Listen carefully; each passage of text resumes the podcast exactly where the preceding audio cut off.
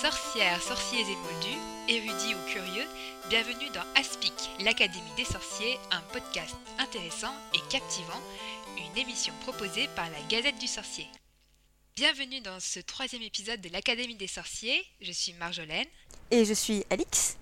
Donc après un premier épisode consacré aux créatures magiques d'inspiration mythologique dans Harry Potter, on revient avec un nouvel épisode consacré à la magie zoologie. Donc cette fois-ci, on va discuter de la façon dont les sorciers perçoivent, classifient et utilisent les créatures magiques et comment on peut le lier à nos pratiques euh, moldues, contemporaines ou un peu plus anciennes. Et donc pour ce nouvel épisode sur la magie zoologie, on reçoit de nouveau Agatha Liévin-Bazin, docteur en éthologie. Bonjour Agatha. Bonjour Alix, bonjour Marjolaine.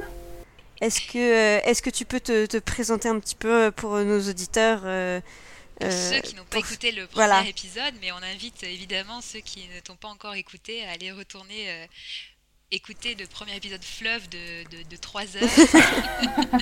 L'épisode fleuve de 3 heures, tout à fait. Eh bien, euh, donc comme vous l'avez dit, donc je suis Agatha, je suis docteur en éthologie.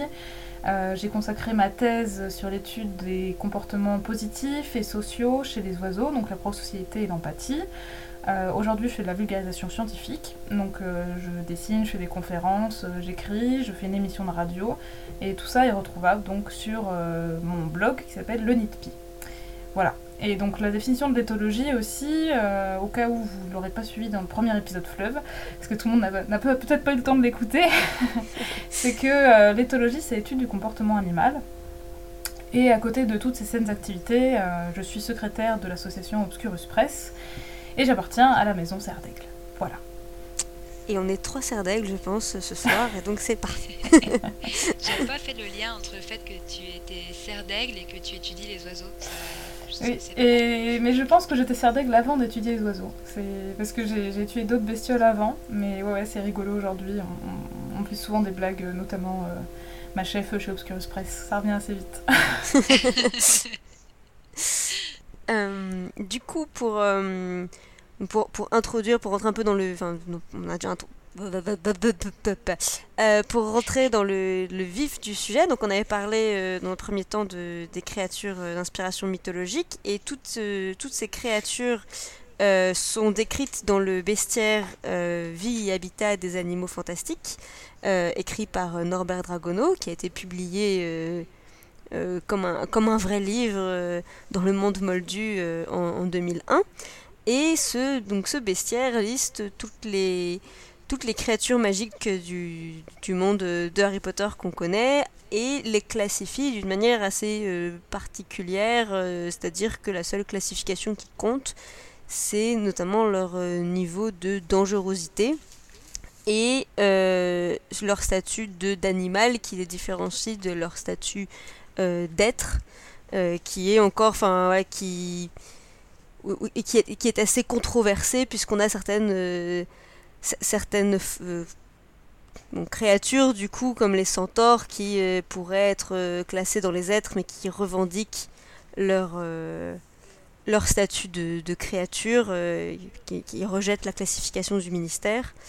Euh, donc on peut peut-être un peu commencer par, euh, par parler de ça, ce que, ce que cette classification euh, signifie, qu'est-ce qu'on peut un peu en, déduire sur, sur la façon dont les sorciers considèrent les créatures magiques, et, en quoi ça se différencie, au contraire, ça peut être apparenté à la façon dont nous, Moldus, on classifie les animaux dans, nos, dans nos bestiaires et dans nos ouvrages de biologie. Oui, donc on va, ouais, on va, on va consacrer ouais, la première partie de l'épisode à toutes ces questions en fait de la, classification à la fois des animaux, euh, euh, des animaux euh, et aussi de la, distinction entre entre homme et animal, puisqu'en fait c'est un peu toute la, tout le, le thème de, en fait, de l'introduction du livre euh, Les animaux fantastiques et de toute l'historique aussi de la classification et de la distinction entre euh, être et créature, mais que nous, dans notre propre monde, on pourrait dire entre, entre euh, homme et animal. Et, donc oui, pour revenir sur la classification du ministère des, animaux, c'est c'est une classification qui, qui, en fait, comme beaucoup des, règles évidemment du ministère, ont un objectif de fixer des règles de société. Et, donc, et donc ça, donne la, manière dont c'est organisé, ça donne des, informations sur la manière dont, la société sorcière britannique se, considère, en fait, via son rapport à, au non-humain. Et, donc c'est une vraie question politique de la place de l'animal dans cette société. Et, euh, et donc, euh, l'enjeu, en fait, c'est de, de, de, comme dans notre société, de décrire l'animal en tant que non-humain, donc de trouver ce, qu'il, euh, ce, qui, ce qui fait qu'il est, que nous, on se distingue d'eux plutôt. Pas, eux, parce que, pas ce que pas ce qui, chez les animaux, le distingue de l'humain, mais ce que nous nous sépare du reste du monde animal, en gros. Et, et donc, il y a eu toute un, une série de, de débats dans l'histoire de la, de, de la magie sur euh, qu'est-ce qui, comment, comment on les distingue, c'est l'être de l'animal. Et, euh, et donc, euh, ça a fini par donner une définition de l'être comme quelqu'un qui mérite de bénéficier de droits garantis par la loi et d'avoir voix au chapitre dans l'organisation du monde magique. Donc retenez cette petite formule parce que je pense qu'on va, en va en parler aussi dans la, deuxième partie de l'épisode. Euh, qui va être consacré au, à la question juridique justement.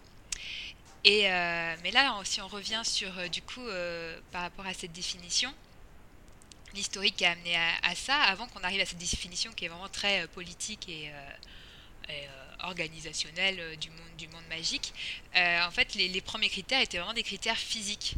Donc d'abord, il y a eu marcher sur deux jambes, euh, puis des critères plus intellectuels et sociaux comme parler une langue humaine, euh, donc euh, qui étaient des critères du coup pour définir les êtres par rapport aux animaux.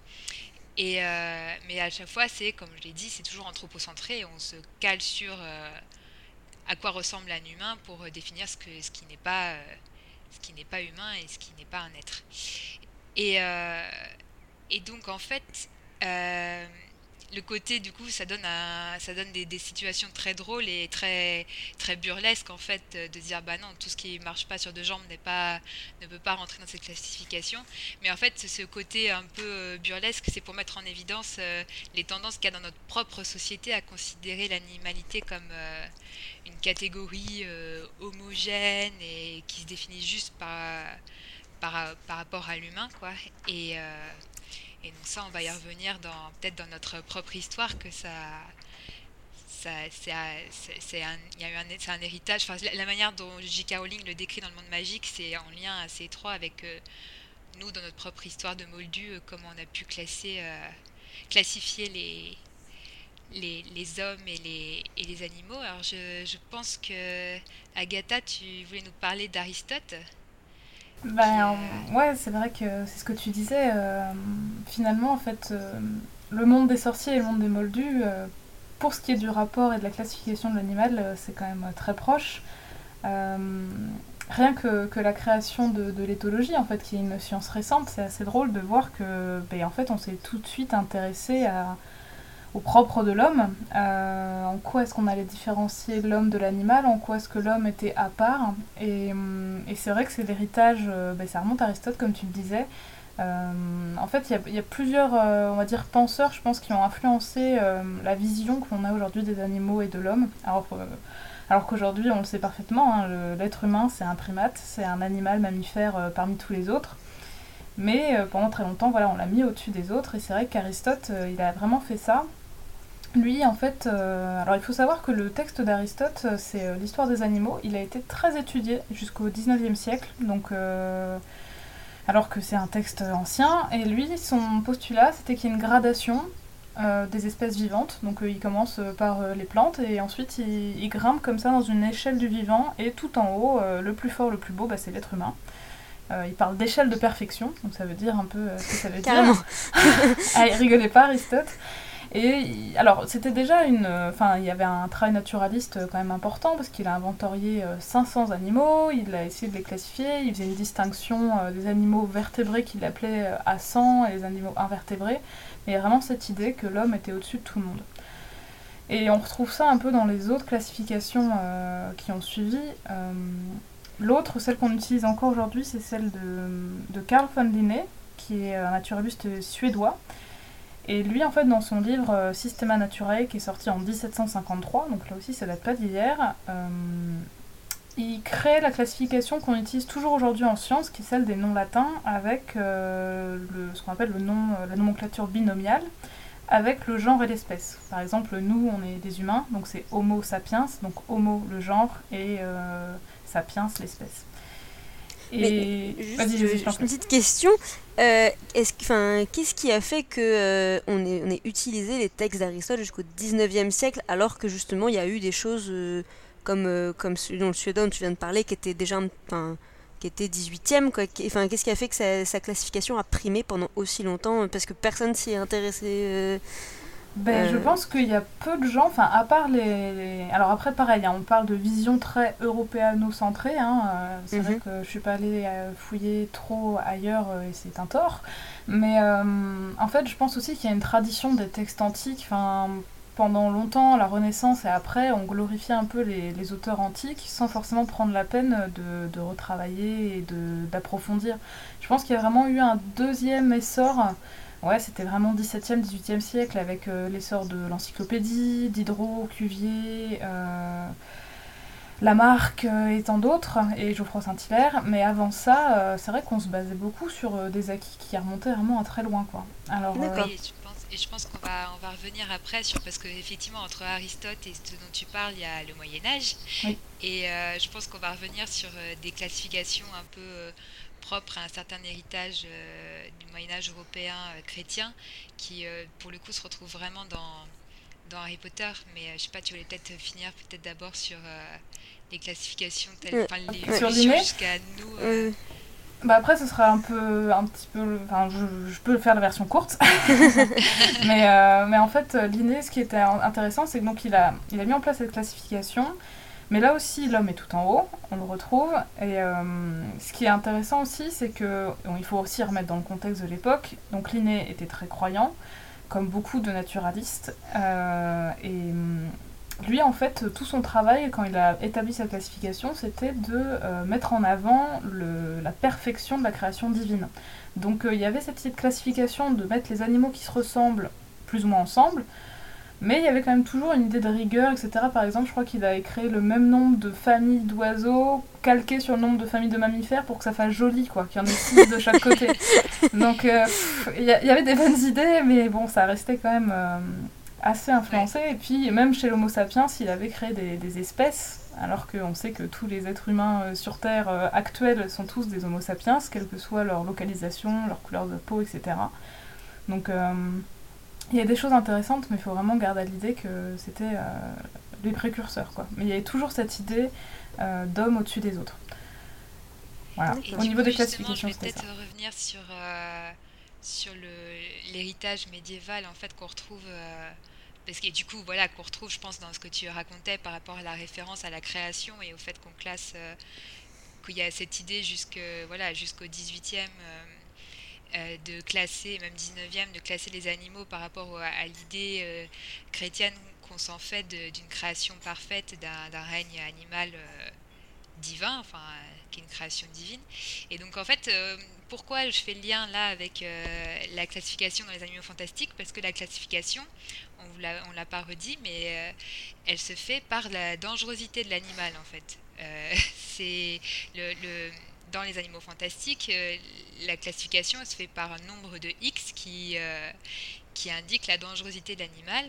Et, ça, là, c'est moi qui propose la, la, comparaison. Je ne sais pas si, si J.K. Rowling l'a pensé comme ça, mais je la vois comme un héritage médiéval puisque il y a une, euh, une hiérarchisation au Moyen Âge qui, a été euh, que les spécialistes du Moyen Âge ont étudié euh, d'un point de vue la, division biblique des animaux en fait après la chute entre les pécus, donc les animaux domestiques, qui sont distingués en fait des bestiae, des animaux sauvages et agressifs pour l'homme, et, qui sont décrits en fait comme les, euh, donc les pécous, en fait, c'est tous les animaux qui, euh, obéissent à, Adam, en fait.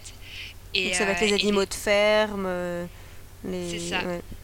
Ça veut dire qu'il n'y a pas d'animaux. A de ferme domestiques qui puissent être agressifs envers l'homme. Mais ce qui est un peu.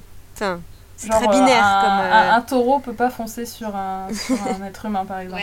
Même un, chien ne peut pas mordre aussi. Enfin, c'est. Mais voilà, il y, a cette idée que en gros, le monde se divise en deux.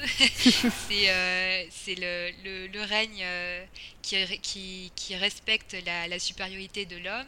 Et euh, voilà, à, à l'inverse, il y a ceux qui, alors là je cite les, le, le texte que, que je que j'ai utilisé, des animaux, les bestiaires, c'est ceux qui contestent l'autorité de l'homme et qui constituent une menace qui ne saurait être seulement physique, puisque là, ils menacent aussi euh, euh, l'âme divine, en fait. Oula, et donc, en fait, ouais, bah c'est après, je pense que c'est à partir de là qu'on a commencé aussi à associer certains animaux au, mal, en fait. Hmm. Mais euh, et, et, du coup, voilà, de de, considérer que voilà, certes tout est une création divine, mais dans la création il y a un côté un peu obscur quoi.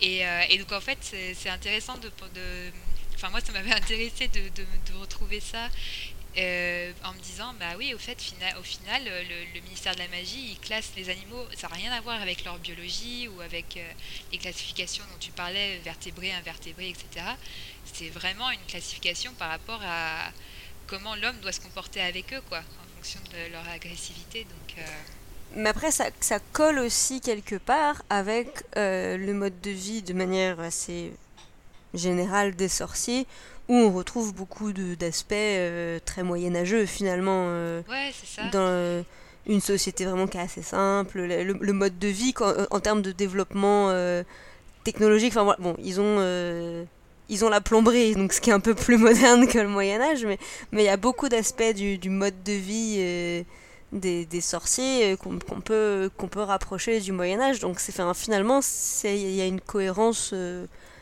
à ce niveau-là, même si du coup c'est un peu triste de voir que les sorciers n'ont pas évolué, surtout quand on sait que le bestiaire il a été écrit bah, par un sorcier du XXe siècle. donc c'est il y a quand même un gros décalage qui se crée à ce niveau-là. Parce que du coup, les, les, Moldus à la même époque euh, avaient une vision beaucoup plus évoluée euh, du monde animal. Bah après, euh, le début du XXe siècle, il y a eu des choses aussi à faire. Hein. Enfin, pour, en, court rappel, l'éthologie, finalement, ça existe. Le, le, terme est né euh, au 19e, mais la discipline a vraiment euh, commencé à, prendre corps au début du 20e siècle. et on, va dire que les heures de gloire, euh, ces années 50-60, avec les trois grands fondateurs qui sont Tinbergen, Konrad Lorenz et Karl von Frisch, qui ont eu le seul prix Nobel d'ailleurs de la discipline en 1973. Donc, Effectivement mine de rien, on part quand même un peu de loin. Mais c'est un truc que je trouve très paradoxal euh, quand on s'intéresse un peu au rapport homme animal, c'est que les animaux, il y en a des représentations depuis toujours. Enfin, on va dans la grotte de Lascaux, on va euh, dans des... Il y a des ossements gravés, il y a des, des mosaïques mésopotamiennes, euh, enfin, et puis sur tous les continents. Mais j'ai l'impression qu'on est toujours un peu dans cette dichotomie de soit l'animal est stupide, soit il est dangereux, et dans les deux cas, en fait, on peut un peu en faire ce qu'on en veut, quoi. Ouais, mm. par rapport à ça, tu, tu, sais que dans les notes, tu nous parlais de Descartes, et euh, c'est assez intéressant par rapport à, à cette idée qu'on a de l'animal. Si tu peux nous en dire euh, un ah, peu plus sur Descartes et les animaux. bah, ce, qui est, ce qui est marrant, c'est que. Enfin, ce qui est marrant, je sais pas si c'est drôle, parce que je pense que ces, ces idées n'ont pas forcément eu un impact très positif sur comment on traite les animaux aujourd'hui. Mais euh, Descartes, qui, je n'en doute pas, était sans doute un, homme brillant, parce qu'il il était euh, philosophe, mathématicien, euh, écrivain. il avait plein, plein, plein d'idées, mais René Descartes, il est connu entre autres pour sa théorie de l'animal-machine. Et alors, il faut aussi, pareil, toujours remettre en contexte, parce qu'on est au XVIIe siècle, les automates, il y en avait plein dans les cours des grands monarques de l'époque. Et euh, ça fascine un peu les foules de se dire qu'une machine pouvait imiter euh, un comportement humain, quoi. Enfin, faut, faut remettre aussi à cette époque-là. Mais du coup, Descartes, lui, euh, son postulat, c'était que, mais que l'animal était dépourvu d'âme, qu'il ne pouvait pas qui n'avait pas de côté sensible, émotionnel, et que en gros les animaux étaient des automates guidés par l'instinct, dans le sens où les grandes fonctions qu'on observait chez les animaux, comme la digestion, la respiration, la reproduction, une machine bien programmée pouvait le faire tout aussi bien. Et euh, son, disciple Malbranche est même allé un peu plus loin. Il y a une anecdote que je trouve un peu horrible où en fait, euh, apparemment, il était dans un salon et il a eu l'idée de donner un coup de pied à un chien qui s'est mis à crier. Et en gros, pour euh, aller dans son sens, il disait, bah, vous voyez, c'est comme une horloge qui donne l'heure. Et bon, on se dit, bon, oui, c'est-à-dire. Et il y a vraiment ce côté très, très désincarné en gros. Et, et mine de rien, cette pensée de de l'animal machine. Même les premiers éthologues l'avaient un petit peu, alors pas aussi euh, contrasté, mais par exemple, il y avait tout un courant, euh, pareil, dans les années 50, où l'idée c'était qu'on s'intéressait vraiment au stimulus, c'est-à-dire qu'est-ce qui va provoquer le comportement chez l'animal, mais pas du tout à ce qui se passe dans sa tête. En gros, on essaie de comprendre euh, si un oiseau chante, pourquoi il chante, comment est-ce que ça, comment il produit le chant d'un point de vue euh, du fonctionnement de ses organes, de sa physiologie, dans quel but, est-ce que c'est pour trouver des femelles, pour avoir un territoire, etc. Mais on ne s'est pas du tout posé la question des émotions, des ressentis de l'animal. Et ça, mine de rien, c'est un truc qui est venu beaucoup plus tard et qui est encore parfois contesté aujourd'hui, quoi. Les émotions, l'empathie, la sensibilité, on y vient, mais ça prend du temps. Et je pense qu'on est un peu les héritiers de, voilà, de cet anthropocentrisme de l'homme est différent des autres animaux et puis bah, cette vision que bah, finalement les animaux n'auraient pas d'émotion. Alors que finalement on est des mammifères, pas forcément toujours très éloignés d'un point de vue de l'évolution. Pourquoi est-ce qu'on serait les seuls à avoir ça et pas les autres Surtout si ça permet de survivre et de se reproduire mieux. quoi? Mais donc du coup, jusqu'à, enfin finalement assez récemment, euh, l'idée d'intelligence chez l'animal était quelque chose qui n'était pas du tout envisagé. C'était par les, par les scientifiques. Euh, bah, ouais, on, parlait pas du tout de, euh, on parlait pas du tout d'intelligence. Bah si, c'est, enfin, par exemple même à l'époque de Descartes, il faut, il faut le redire, il a eu mm. des gens qui sont opposés à ce qu'il disait. Il y a des gens qui disaient mais pas du tout, euh, moi mon chien, euh, il se passe des choses, etc.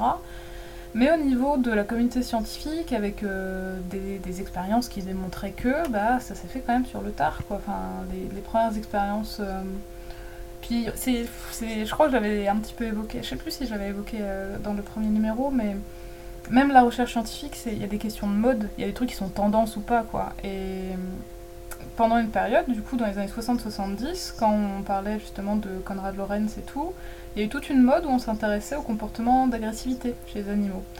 Euh, par exemple, pourquoi est-ce que des animaux se battent pour un territoire, pour des femelles, alors qu'ils sont de la même espèce? Euh, et, c'est que dans les années 70-80 qu'il y en a qui disent bah oui, mais il n'y a pas que ça, il y a aussi des comportements d'entraide, il y a aussi des comportements où après un combat, les animaux euh, vont faire la paix, vont se consoler, etc. Et ça, c'est vraiment très très très très récent. Récent, pardon.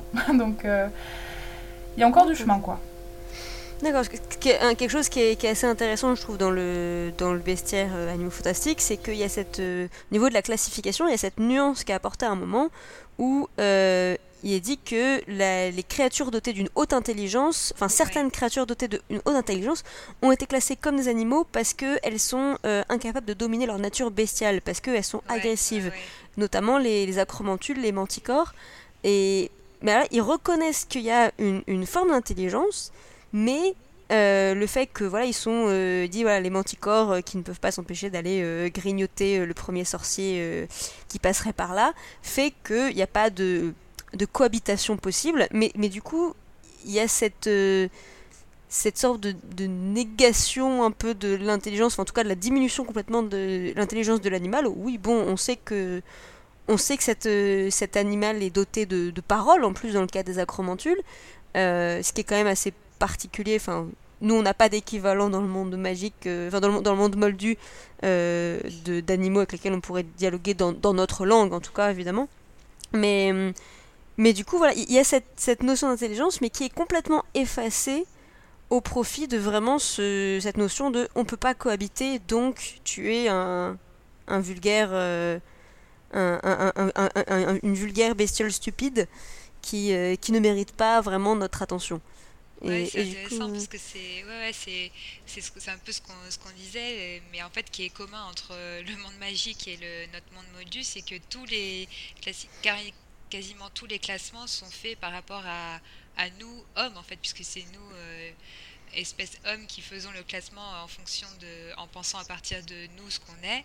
Et du coup, euh, et du coup les sorciers, euh, c'est marrant parce que d'un côté, ils ont, il y a plus de nuances parce que effectivement, ils sont confrontés avec à des, créatures hybrides, à des, à des, parce que voilà, c'est magique, voilà, il y a des, y a des araignées qui parlent, etc.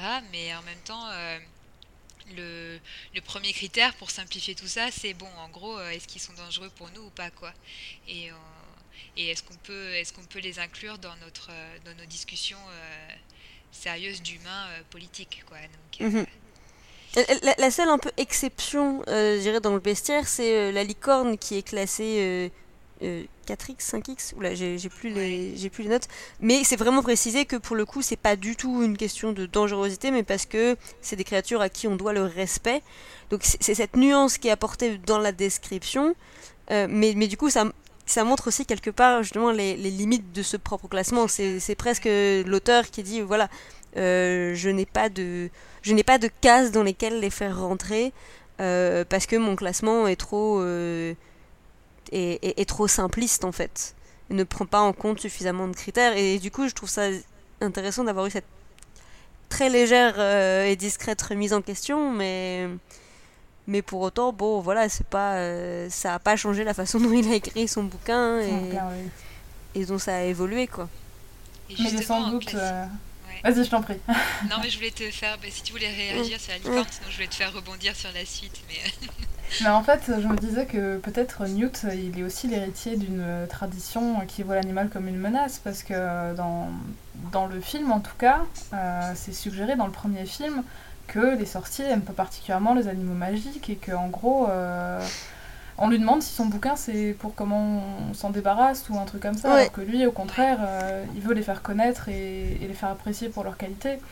Donc peut-être aussi qu'il, comme avec les classements d'Aristote, euh, il a un peu hérité des, des anciens. C'est vrai qu'on ne sait pas trop comment on percevait les animaux auparavant, même si bon, on peut se douter que ça ne devait pas forcément être très très positif. quoi. Et, pour la licorne, moi je me, demandais toujours, mais c'est une note sur le côté, parce qu'il me semble, alors je pourrais plus dire où ni quand, mais qu'il y a Ollivander qui fait une remarque comme quoi il s'était fait, euh, en gros, il avait essayé de piquer des crins un mâle euh, très agressif qui lui avait plus ou moins foncé dessus. Il n'y a pas une histoire comme ça? Euh, Oui, qui lui a donné un coup de, je crois, un coup de sabot dans la poitrine ou quelque chose comme ça, oui. J'ai un vieux souvenir comme ça et je me dis, parce, Que, parce, Que, pour faire les, les, baguettes, quand même, il faut piquer des crins de licorne. Donc je me dis, bon, est-ce que les licornes sont toujours d'accord? Surtout si ce sont des bestioles qui ont la taille de chevaux, voire plus, euh, bon, il y a moyen qu'ils puissent être dangereux avec nous, quoi. Non, mais c'est parce qu'Ollivander, c'est un mec. Si c'est une fille qui y va, ça passe. Je vous renvoie au premier épisode. mais oui, non, effectivement, il y a ce, y a ce passage-là euh, dans les livres qui. Qui, qui, qui, arrive un peu de nulle part et qui est un peu euh, ah oui j'imagine bien Ollivander se faire euh, se prendre un, un bon coup de sabot mais, mais c'est vrai que ce côté où en gros on, classifie les animaux selon leur dangerosité, etc. Moi, je me demande, bon, après, je parle peut-être dans une étude un peu métaphysique, mais en fait, d'avoir des animaux qui peuvent représenter des dangers pour nous, je me demande si c'est pas un peu un rappel que finalement, bah, on n'est que des animaux parmi les autres et que dans le grand cycle de la vie, on peut très bien se faire bouffer, quoi. et j'ai l'impression que c'est quelque chose qu'on a largement oublié, et même, euh, même aujourd'hui, il y a des animaux qu'on côtoie qui peuvent être très dangereux, on parlait des chiens. Euh, j'ai parlé des requins il n'y a pas très longtemps dans une de mes émissions, parce que tout le monde a peur des requins, les dents de la mer, tout ça, mais il y a beaucoup plus de gens qui meurent parce qu'ils sont attaqués par leurs chiens que d'attaques de, requins, quoi. Oui, les, attaques de requins, c'est 10 morts par an, quelque chose comme ça, je crois. Bah, c'est ça, et à peine. Et alors que des attaques, même pas mortelles, mais des attaques graves avec des chiens, euh, qu'ils soient domestiques ou errants, etc., il y en a tout plein, parce que ça, faut pas oublier que c'est un carnivore, euh, qu'il a une force de mâchoire importante. Et c'est vrai qu'on a tendance, je pense, à oublier que bah, nous aussi, finalement, on peut se faire prédater. Quoi. Après, il y a aussi plus de rencontres statistiquement entre chiens et humains, puisque ne serait-ce que parce qu'on vit, enfin, voilà, la vie marine versus euh, la vie terrestre.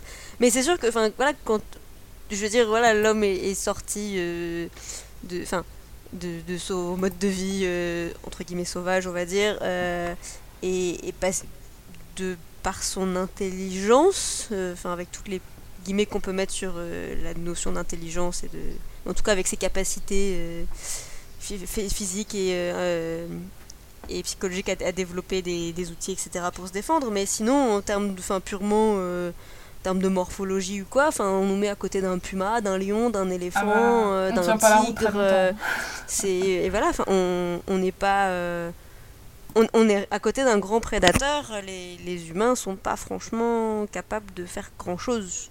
Donc bah on, dit souvent l'humain haut de la chaîne alimentaire, mais c'est on aime bien y penser, mais mais on n'est on n'est pas franchement euh, à capacité physique, euh, enfin voilà, euh, équivalente. équivalente individuellement, ouais, ça c'est sûr.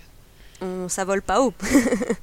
après voilà, c'est toute la question de quel animal pour quel milieu, parce que on parlait d'intelligence, hein, c'est vrai que l'intelligence, même aujourd'hui, c'est difficile de le définir exactement. Euh, souvent, moi, quand on me pose la question, euh, l'un des trucs qui reviennent les plus souvent, on parle d'adaptation. Quand on parle d'un animal intelligent, c'est qu'en gros, c'est un animal qui va être capable, euh, à partir de ce qu'il sait déjà, de répondre à des nouveaux problèmes. C'est en gros être capable d'innover, d'avoir, voilà, de résoudre un problème qu'on lui a jamais montré. Et Sens pratique un peu. Ouais, c'est ça. Hein. Puis un peu cette idée de, de, flexibilité, de je m'adapte un petit peu à plein de choses. Et, et c'est vrai que bah rien que ça, enfin c'est pas très simple, je sais plus ce que je voulais dire. J'ai perdu le fil de ma pensée, je suis navrée. Non mais bah, ça fait, mais c'est bien parce que tu amorces sur euh, toutes ces questions du propre de l'homme en fait, euh, en lien justement avec ses capacités peut-être euh, mentales et du coup, du coup c'est vrai qu'il y, a, plein oui, d'intelligence, c'est vrai. et l'intelligence en fait partie, ouais. Mais en fait, ce qui est marrant, c'est que tu parlais que dans le, dans le bestiaire de, de Newt, il parle de la bipédie. Et euh, en fait, on a eu la même chose. Pendant longtemps, on classifiait euh, la bipédie comme quelque chose de proprement humain, alors que il n'y a pas besoin de regarder des milliards d'encyclopédies pour voir qu'on a plein d'animaux qui peuvent être bipèdes et se déplacer sur deux pattes, que ce soit l'ours qui le fait de manière euh, pas permanente, mais euh, le kangourou, euh, certains rongeurs comme euh, les marmottes les, ou les suricates qui, qui surveillent ce qui se passe, ils se mettent en station debout. Puis même des noms, enfin genre des autruches, enfin des noms. Mais oui, tout à fait, tous les oiseaux sont des bipèdes. Non mais exactement, et c'est assez drôle tout ce qui est castor aussi, tout ça, non ça va Oui aussi, et puis ils peuvent porter des choses, etc. Ouais, donc c'est avantageux pour eux. Et puis les, les, grands singes aussi, par exemple les chimpanzés, on s'est rendu compte que c'était pratique pour eux de porter des choses dans les mains et de se mettre en position bipède, donc ils le font aussi. C'est juste qu'ils le font pas de façon aussi prolongée que nous, tout simplement parce que bah, nous, on a notre évolution de notre dos, notre colonne, notre coccyx qui font que bah, la station debout est restée permanente. Mais il y a plein d'espèces qui le font aussi, quoi. Et c'est marrant de se dire que même un critère physique comme ça, qu'on retrouve pourtant chez plein d'espèces différentes, on se dit à un moment donné, waouh, c'est ça le critère, quoi. mais, je pense que ça vient aussi peut-être de, l'imaginaire, qui n'est pas totalement imaginaire, mais peut-être de la le fait qu'on se on considère, enfin là quand on passe, quand on est passé peut-être de, du, de la création à l'évolution et donc d'imaginer que l'homme est le résultat d'une évolution de, de l'animal qui finalement se met debout et devient un homme quoi et euh, du coup c'est peut-être un héritage de, de cette euh, de l'image de l'humain qui est plus évolué que le reste parce qu'il a appris à marcher sur deux pattes euh. Alors que c'est une mm. vision, malheureusement, enfin, même cette, mm. cette vision très iconique là, du, du mm. singe qui se redresse, ça, c'est. Tous les profs de biologie luttent contre cette bah vision. Parce que c'est vrai que c'est, pas vrai. En fait, c'est vrai qu'on a du mal à. Parce que c'est aussi des, des, des images qu'on a depuis longtemps. Mais une sèche et un cloporte sont aussi évolués que nous parce qu'ils vivent à la même époque que nous et ils sont aussi le fruit d'années, de milliers d'années de sélection pour être euh, bah, les bijoux d'évolution qu'ils sont aujourd'hui dans leur milieu avec ce qu'on leur demande de faire. Mais là aussi, par exemple, euh, euh, sais, il y a plein plein d'espèces qui nous nous paraissent complètement inutiles quand on les regarde nous de notre point de vue d'humain, mais là aussi, euh, on n'est pas très doué, je pense, pour se, pour essayer de se projeter dans un autre animal, mais les perceptions de chaque animal sont, sont uniques. Par exemple, nous, on a beaucoup misé bah, sur la vie en société, sur l'intelligence collective, on a une très bonne vue, etc. une mémoire, qui est aussi très importante pour gérer les échanges sociaux. Mais il y a d'autres espèces qui sont euh, des merveilles d'adaptation, que ce soit euh, pour euh, les, prédateurs qui peuvent courir. On a le guépard qui court à 100 km/h, le requin mako qui, nage à 100 km/h aussi. Enfin, c'est des bestioles qui sont imbattables au niveau de la force. Une hyène qui peut ouvrir un os d'éléphant avec les dents, enfin, est-ce qu'on en parle? Et qui ont même des stratégies, des fois, de chasse, de communication qui sont ultra développées. Et c'est vrai que euh, voilà, on, se remet toujours du point de vue de l'homme. Il y a une image comme ça que j'aime beaucoup, euh, qui est assez connue, où on voit un scientifique qui ressemble beaucoup à Darwin avec une grande barbe et qui a face à lui plein d'animaux, genre euh, un éléphant, un singe, un poisson dans son bocal. Et en gros, il leur dit maintenant, on va faire le test. Le premier qui monte en haut de l'arbre a gagné, quoi.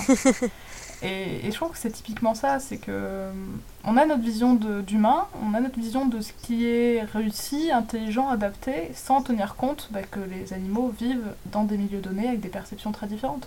Le, chien, son monde, c'est l'olfaction. Nous, on peut pas l'imaginer ça. Un, chien, ça sent euh, tellement mieux que nous, mais à des proportions qu'on ne peut même pas imaginer. Ou les oiseaux aussi ont une vision qui dépasse largement la nôtre. Et bah, tant qu'on n'arrive pas à imaginer ça, bah, on prend pas en compte ces différences-là, quoi il y a aussi chez beaucoup d'animaux, euh, tu me corriges si je dis une bêtise, mais euh, les perceptions au niveau de, météorologique par exemple, enfin les l'humidité de l'air, le, vent, le, enfin les, enfin sur certains animaux marins, enfin les, courants qui vont sentir, ils vont sentir les les tsunamis, les, vibrations, enfin tous ces animaux qui sont rien que rien que les sons, les, les ultrasons, les infrasons. Euh, les ultrasons très aigus comme les chauves-souris, les chiens qui peuvent l'entendre, les infrasons, les sons très graves comme euh, les baleines, les éléphants, etc. Nous, c'est des choses qu'on ne perçoit pas en fait. Donc euh, on a tout ce, tout ce champ-là de perception qu'on n'a pas non plus. Et oui, non, mhm. clairement, euh, il y a plein de trucs pour lesquels ils sont bien plus adaptés que nous. Quoi. Et, du coup, une, des, une, des, une des choses qu'ont répondu les, les scientifiques jusqu'à une certaine époque, peut-être même encore aujourd'hui, c'est que Certes, on n'a pas les, autant de capacités que certains animaux, mais on a compensé par la création d'outils. Donc, le propre de l'homme serait la création euh, et la fabrication d'outils. Ah qu'est-ce, que tu, qu'est-ce que tu réponds à ça alors mais, c'est très très drôle. En plus, l'outil, moi, c'est un de mes, mes sujets phares. J'adore en parler euh, parce que, en fait, jusque dans les années 50, hein, on parle vraiment d'il n'y a pas longtemps. Utiliser l'outil, c'était un truc d'humain uniquement. Et en fait, ensuite, ce qui s'est passé, c'est qu'il y a un anthropologue, paléontologue euh, qui s'appelait Louis Leakey, qui s'est dit Mais euh, moi, j'ai envie de comprendre comment vivaient euh, les, les, ancêtres de la lignée humaine, et pour ça, je vais envoyer des gens étudier les grands singes. Alors, il a créé un trio de primatologues qui sont devenus très célèbres, qui sont Jane Goodall, qui est partie ah étudier les chimpanzés mm. en Tanzanie, la Diane Fossey, qui est partie étudier les gorilles et ensuite Biruté Galticas pour euh, les orang-outans. Donc c'était euh, les Leaky's Angels, comme euh, les Charlie's Angels de la série, donc les, trois drôles de, de dames, ou alors les... Moi j'aime bien le nom anglais, c'est les trimates, comme primates, mais tri parce qu'ils étaient trois, c'est rigolo. Et alors à chaque fois c'est marrant parce que pareil, alors ça, ça, baignait un petit peu dans le sexisme parce que son idée c'était que les femmes étaient plus douces et, et patientes et qu'elles pourraient plus facilement approcher ces grands singes et faire des meilleures observations. Le fait est que leurs observations ont été euh, cruciales pour mieux comprendre ces animaux, mais c'est marrant de se dire que voilà. Et puis ces trois nanas, en fait, elles sortaient de nulle part. Elles n'avaient pas fait du tout d'études en biologie, elles ont été catapultées au milieu de, jungles inexplorées avec en gros, bon bah fais attention aux moustiques. non mais c'est vraiment un peu... Euh, enfin c'est drôle euh, de voir qu'en un siècle, comment les choses changent. Et en fait, Jane Goodall, ce qu'elle a vu... Alors c'est très drôle aussi parce que Jane Goodall, la première année, en gros, elle enfin c'était même six mois, elle avait plus de sous. Enfin c'était, en gros, elle risquait à tout moment d'être renvoyée en Angleterre si elle trouvait pas un truc extraordinaire. Et elle dit ça. Et en gros, j'étais, elle, elle observait les animaux 10h, euh, 15h par jour, elle était tout le temps avec eux. Et elle a observé donc des chimpanzés. Et ce qu'ils faisaient, c'est qu'ils cassaient des, des branches et ils les introduisaient dans les termitières et en fait, ce qui se passe, c'est que les termites, elles mordent avec leur petite, euh, leur petite mandibule dans ces brindilles, et quand le singe les ressort, toutes les termites sont dessus, comme une sorte de paille, et ensuite il aspire euh, toutes les termites qui sont dessus. Et donc ça c'était l'utilisation d'outils. Et ça c'était un truc dingue, à tel point que le fameux Louis Leakey, il était tellement heureux qu'il a balancé aux journalistes, euh, alors soit on redéfinit l'outil, soit on redéfinit le chimpanzé, soit en fait il faut... enfin non, soit on redéfinit l'homme, soit on accepte le fait que les chimpanzés sont des humains parce que eux aussi savent utiliser l'outil. Et voilà. Et c'est marrant de se dire que toutes ces certitudes sont, sont, tombées. Et depuis, sur l'outil, vas-y, je t'en prie. Non, mais je peux même vous dire que ça va, ça va, ça va plus loin aujourd'hui, parce que ça, je l'ai pas mis dans les notes, mais euh, en fait, mon, co-directeur de thèse est, spécial, est en anthropologue et il est spécialiste des, des, grands primates. Donc oui, maintenant, on peut être full anthropologue et s'intéresser euh, pas à l'homme mais, euh, mais au singe. et en fait, il, a, il étudie, euh, en tout cas, il essaye d'étudier les. donc, il est anthropologue des techniques et en fait, il étudie les, les il essaye de montrer qu'il y a des des cultures techniques chez, les, chez les, grands primates.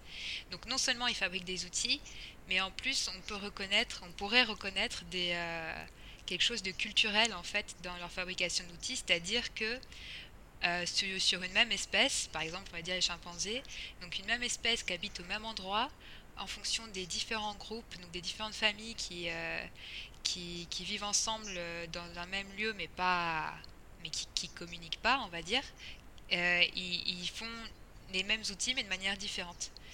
Euh, et, et, cette manière différente de faire, ils se la transmettent.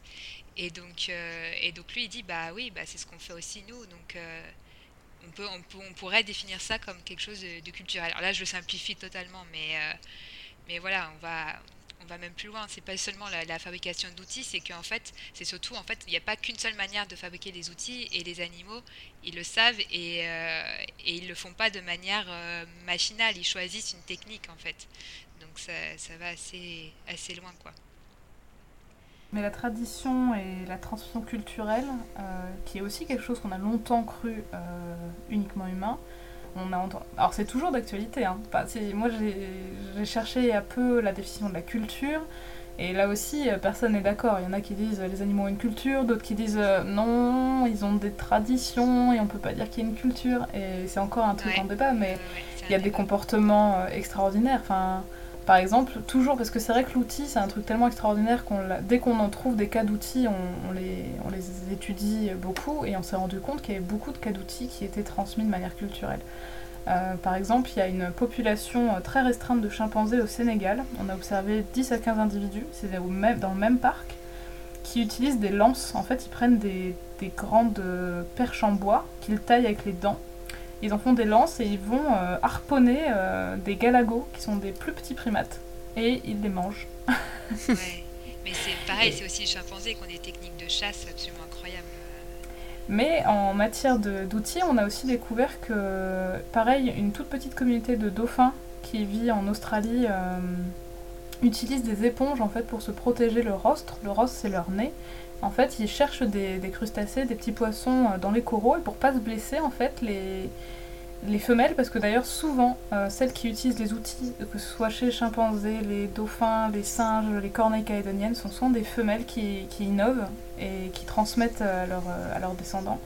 Et en fait, les femelles dauphins se mettent une éponge le nez pour fouiller sans se blesser. Et on s'est rendu compte, parce qu'il y a eu des, des analyses génétiques derrière, que c'est une seule population qui fait ça et que ça vient apparemment d'une seule femelle qui aurait appris à tous ses descendants comment faire. Et enfin c'est tout ça c'est des le papier sur les dauphins je crois qu'il est sorti en 2007 enfin c'est vraiment des découvertes récentes et je pense qu'on est très très loin de de tout savoir. Ouais, de tout savoir. On va découvrir des trucs enfin il y a plein de choses qu'on qu'on n'a pas voulu voir ou qu'on n'a pas encore pu voir et qu'on ne pourra plus ignorer. Alors à quand une étude des, des, mais, mais du coup, ce qu'on parlait tout à l'heure avec la chromantule, euh, enfin, brièvement évoquer la notion de langage. Euh, puisque du coup dans Harry Potter on a quand même enfin une des particularités c'est qu'on a plusieurs euh, animaux ou êtres non humains qui ont la capacité de parler et j'ai l'impression que c'est quand même quelque chose qui est revenu régulièrement justement dans la notion de classification c'est que enfin voilà, était un homme, euh, quelqu'un qui pouvait, euh, qui pouvait s'exprimer, qui pouvait parler, qui pouvait, euh, et on considérait que les animaux ne pouvaient pas vraiment parler, alors qu'en fait ils ont une, ils ont un système de, de communication comme tu, comme tu l'expliquais. C'est juste qu'ils nous est pas, c'est pas les mêmes, c'est pas les mêmes façons de communiquer, et donc on le comprend pas de la même manière. Bah, le langage, c'est vraiment, je pense, euh, l'un des propres de l'homme, entre guillemets, qui a le plus la peau dure, euh, aujourd'hui en tout cas.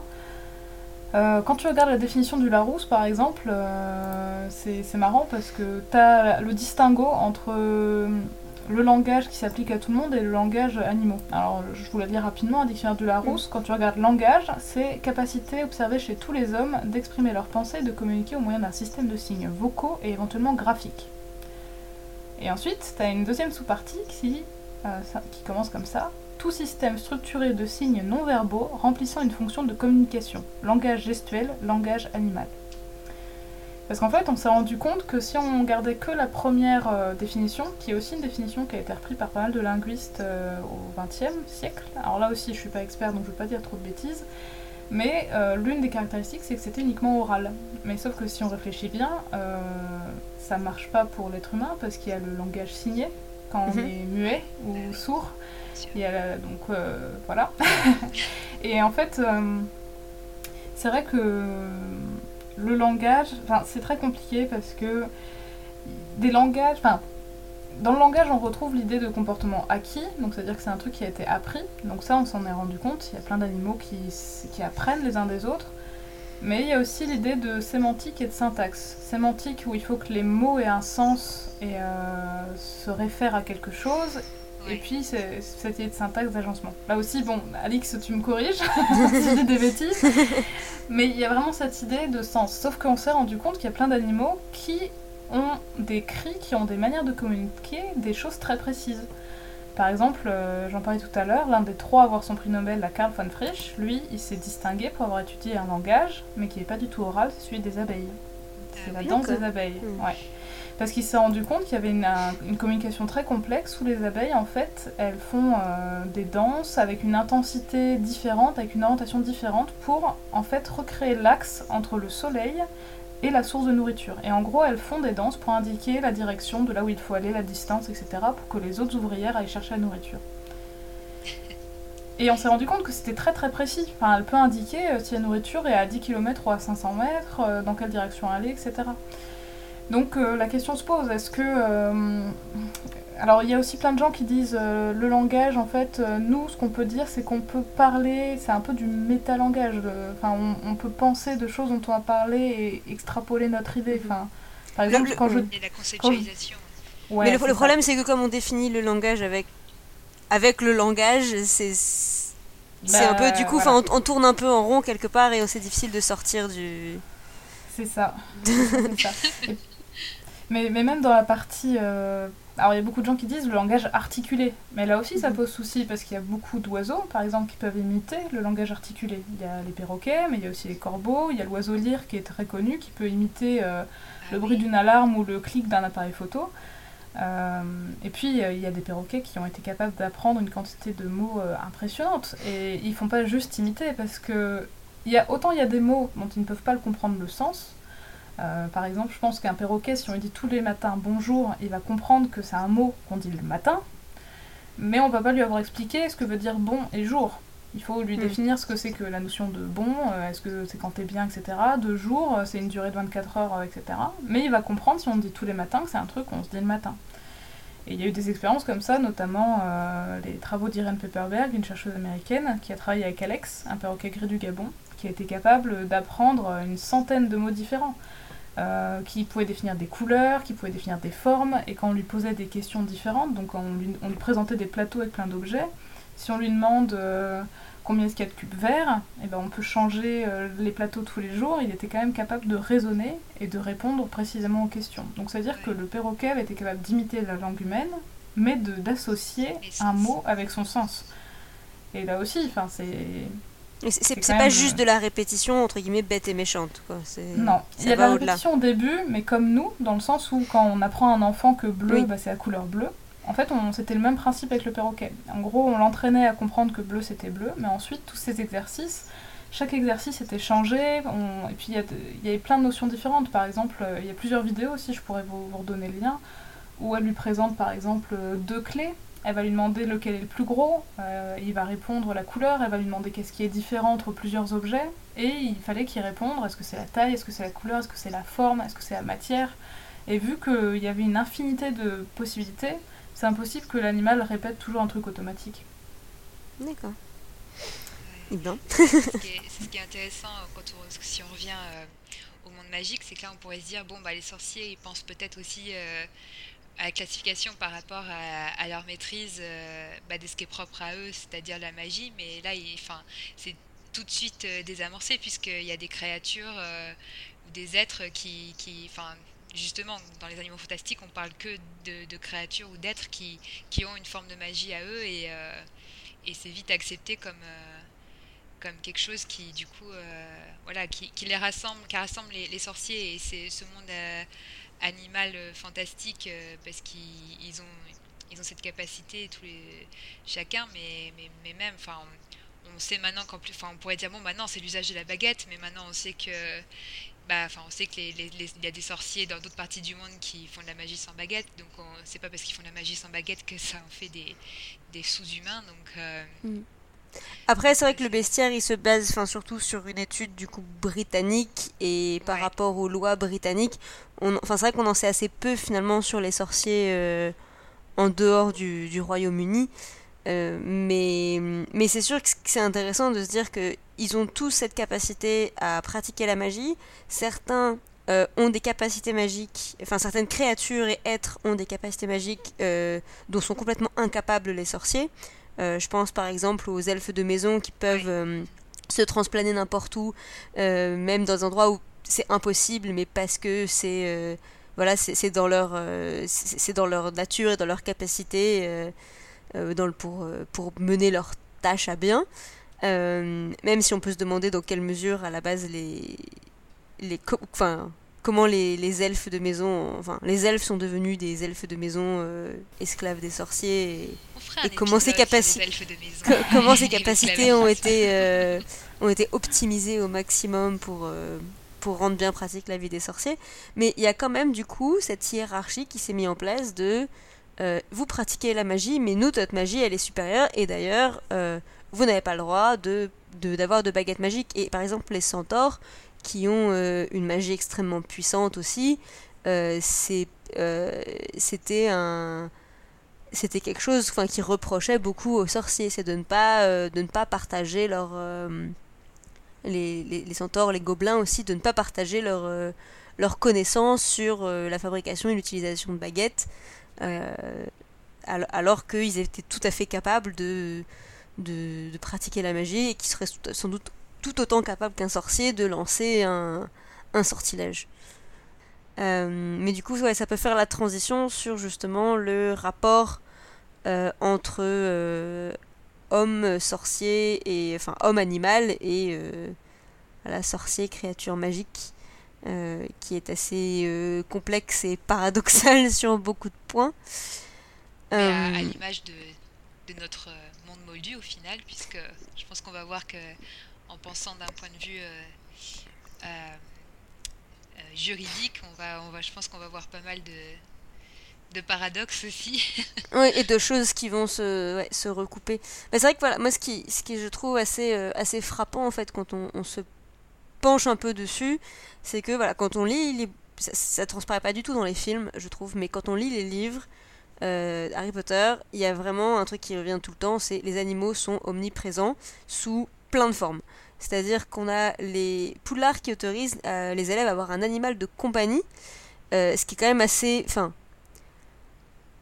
assez particulier parce qu'on s'est quand même confié à des enfants qui ont parfois du coup tout juste 11 ans euh, un animal, donc ça veut dire qu'ils sont quand même capables de s'en occuper, etc. Alors c'est vrai que parmi les animaux, il y a les chouettes et les hiboux, ou qui demandent pas forcément un entretien énorme dans la mesure où ils sont capables de se nourrir eux-mêmes, ils sont enfin plutôt ils, ils, ont ils pas cette nécessité absolue d'être auprès de leur maître entre guillemets.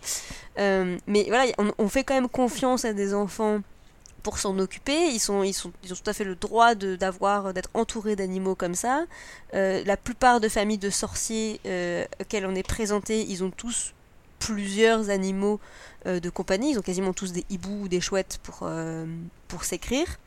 déjà, mais voilà, chez il y, a ce côté aussi chez les Weasley, il y, a tout ce poulailler où du coup là il y a plus l'animal dans le sens pour, nourrir la famille, qui est encore un autre rapport un rapport encore différent avec les animaux et surtout les ils utilisent leurs animaux pour euh, leurs leur potions tout le temps. Toutes les potions sont il y a toujours des, des parties euh, issues d'animaux. Enfin on parle de on parle de, scarabées on parle on parle d'œufs on parle, on parle de dragon, on parle de, de veracras, on parle de, de, de, cornes de crapauds cornus.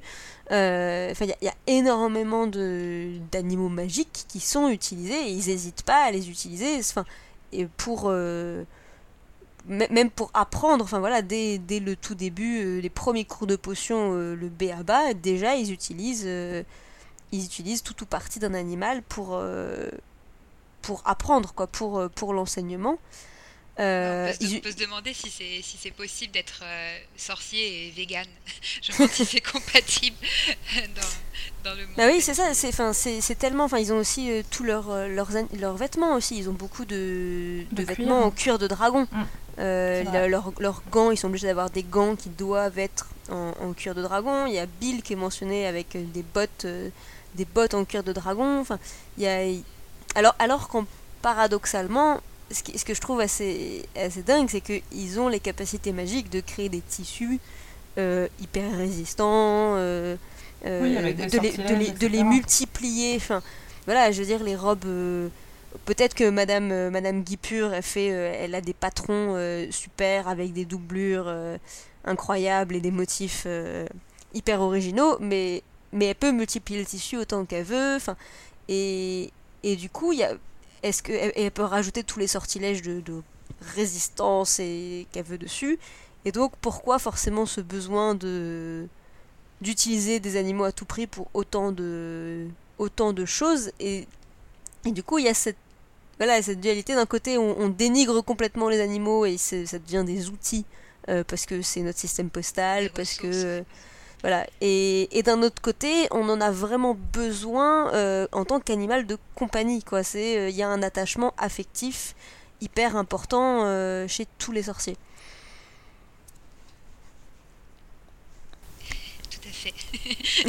c'est mais, je pense que oui, c'est toute la dualité qu'on a aussi dans notre société. Hein. Puis il y a aussi des représentations d'animaux tout le temps. C'est vrai que le symbole, c'est le sanglier ailé. Euh, chaque fondateur à Poudlard a un animal comme emblème. Enfin, c'est aussi sans doute ce qui fait l'universalité, parce que les animaux, euh, je pense que dans toutes les cultures, c'est quelque chose qu'on retrouve tout le temps partout. Parce mhm. que les animaux, euh, voilà, avant même d'être domestiqués, quand il y avait des forêts, des prairies, des montagnes partout, ben, on vivait avec les animaux, on apprenait à mieux les connaître qu'aujourd'hui. Et puis, après, voilà, avec l'avènement de la domestication, bah, les animaux sont rentrés dans nos maisons et dans nos vies. Donc, euh, ils sont, je pense que c'est vraiment un truc euh, qui est complètement euh, intemporel. Quoi. La présence d'animaux à nos côtés, c'est vraiment inextricable mm. de la culture humaine, presque. On, a, toujours, on a toujours vécu avec. quoi qu'il arrive. Mais, mais du coup, pareil, voilà, là je parlais de, de des systèmes postals. par exemple, ce qui est assez paradoxal à nouveau, c'est que ils sont capables de... On sait par exemple au ministère de la magie où euh, ils utilisaient un système de, de notes euh, via des hiboux à une époque et hmm. puis Arthur Weasley dit oui mais en fait il laissait des fientes partout, c'était c'était dégueulasse, euh, on est passé à des notes en papier. Pourquoi ils continuent d'utiliser des hiboux pour les longues distances alors qu'ils sont tout à fait capables d'ensorceler une lettre Enfin, j'ai pas l'impression que par exemple les hiboux défendent les lettres particulièrement. Enfin, on a un exemple de Edwige qui se fait attaquer pour lire son courrier et du coup, visiblement, qui a essayé de se défendre euh, pour, euh, pour pas que la, lettre soit ouverte, enfin, soit interceptée. Mais, mais on a quand même. Euh, enfin voilà, cette utilisation qui, qui pourrait tout à fait avoir une alternative hyper évidente en fait Ouais, je pense qu'on on revient à nouveau sur, euh, je pense que ça va être commun à tous nos épisodes, mais mm. sur une espèce de, de, de, paradoxe chez les sorciers que d'un côté ils ont la magie qui qu'on pourrait voir comme une espèce de super technologie qui, qui répond à tout, et en même temps euh, cette facilité magique euh, les a, a, leur a permis de conserver une espèce de de, culture ou de, de pratiques un peu euh, archaïques par rapport à, l'évolution des moldus en parallèle, euh, qui fait que voilà, ils n'ont pas cherché pour leur potion à, créer euh, de, matière synthétique grâce à la magie pour remplacer les, les, yeux de scarabée, enfin, ou parce que, enfin, on ne sait pas pourquoi, mais juste comme et c'est le même réflexe qu'ils ont eu bah, par rapport à tout à plein d'autres éléments euh, en fait euh, la magie les a presque rendus euh, paresseux dans ce qui était de l'invention de, de, substituts à, à leur, à leur pratique traditionnelle entre guillemets. Enfin là c'est vraiment une interprétation qui mériterait mhm. d'être discuté, ouais, bah mais c'est ça, fait un peu cet effet-là, quoi, de... Mm. Et, et, et, et euh, autre chose qui est assez intéressant, j'essaie de faire un peu une, une liste de, de toutes les, les, lois et les règlements magiques euh, qui sont mentionnés. Et il y en a une, une très large, très grande majorité qui sont mentionnés en rapport avec les animaux. Euh, alors que bon, enfin, on parle beaucoup du secret magique, etc. Mais, mais finalement, le, statut des, des, animaux et des êtres non humains, c'est vraiment le règlement magique qui revient le plus souvent euh, dans la saga. Parce qu'on a. Et, et, à nouveau, qui, qui a des, aberrations. Euh, alors bon, on a, tout ce qui est code, de, code de conduite des loups-garous, etc., qui n'hésite pas à, mettre complètement de côté une partie de la population, à les marginaliser. On a quand même un département entier euh, au ministère de la magie qui est consacré, enfin voilà, euh, département de régulation des créatures magiques. Ça, enfin, transposé à notre monde, on a du mal à imaginer un ministère entier euh, consacré au bien-être de la nature et des animaux, malheureusement. et, et on a, on a des lois, par exemple, sur le sur l'interdiction du croisement.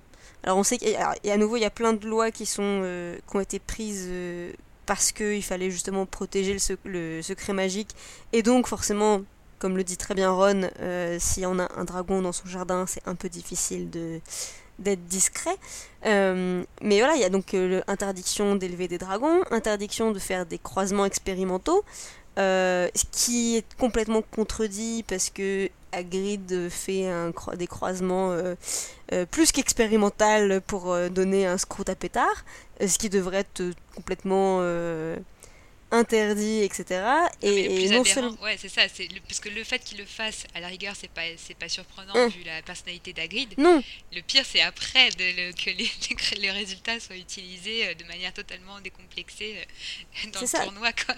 C'est ça. C'est non seulement c'est quand même leur objet de leur sujet d'étude pendant toute l'année de quatrième année. Alors, on sait que Dumbledore ferme un peu les yeux sur tout et n'importe quoi, mais voilà, ça reste quand on quand on sait que l'année précédente euh, ils avaient étudié les hippogriffes, qui, enfin, qui sont des créatures, bon, qui sont pas c'est pas forcément dans les plus dangereuses, mais qui peuvent avoir un certain degré euh, de dangerosité, qu'ils étaient étudiés et que déjà ça avait fait scandale. Euh, et alors là, ils élèvent des scroutes à pétard pendant un an et ça pose de problème à personne. Et ensuite, ils organisent le tournoi des trois sorciers qui est quand même organisé par les écoles et le ministère de la magie, puisqu'on a quand même deux représentants du ministère qui sont là toute l'année. Euh, et ils mettent un scrout à pétard dans le labyrinthe du temps des trois sorciers et ça ne pose de problème à personne. Alors, du coup, il y a quand même. Oh oui, un hybride illégal, ça fait joli dans le labyrinthe. C'est ça, c'est. Peut-être qu'ils vont mourir, ce sera rigolo. C'est pour le spectacle, les amis. Oui, c'est joli, ça fait du feu, il y a des flammes, il y a des ventouses, il y a tout ce qu'il faut. C'est un, un super combo voilà, il y a, y a, plein de petites choses comme ça et, et, la place, enfin voilà, des, des, dragons, puisque c'est une créature qui, revient très souvent euh, dans, les, dans les bouquins. Euh, on nous dit que son élevage est interdit, euh, que ce sont des créatures quand même extrêmement redoutées, très dangereuses, quasiment impossibles à domestiquer. Mais bon, bah, ils en utilisent pour les trois sorciers. Bon, d'accord, c'est pas grave, ils vont mourir. Euh, ils en utilisent chez Gringotts.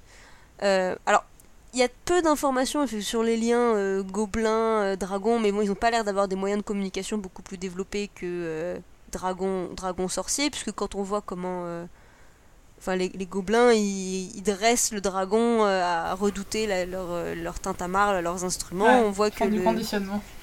C'est ça, le, dragon, il a été, euh, il a été battu euh, toute sa vie. Euh, mais voilà, ils n'hésitent pas à l'utiliser. il y a cette, ce sanctuaire, ce, refuge en Roumanie où travaille Charlie, où du coup ils élèvent des dragons et quoi, du coup après ils, importent, ils importent le cuir de dragon en Roumanie ou les ventricules parce qu'il faut les utiliser pour leur baguette magique. donc c'est voilà, c'est à nouveau on utilise un peu ce qui nous intéresse chez l'animal et euh, mais par contre on le cache très loin parce que parce que c'est un peu dangereux et, euh, et, les sorciers roumains iront se démerder avec euh, avec les moldus roumains.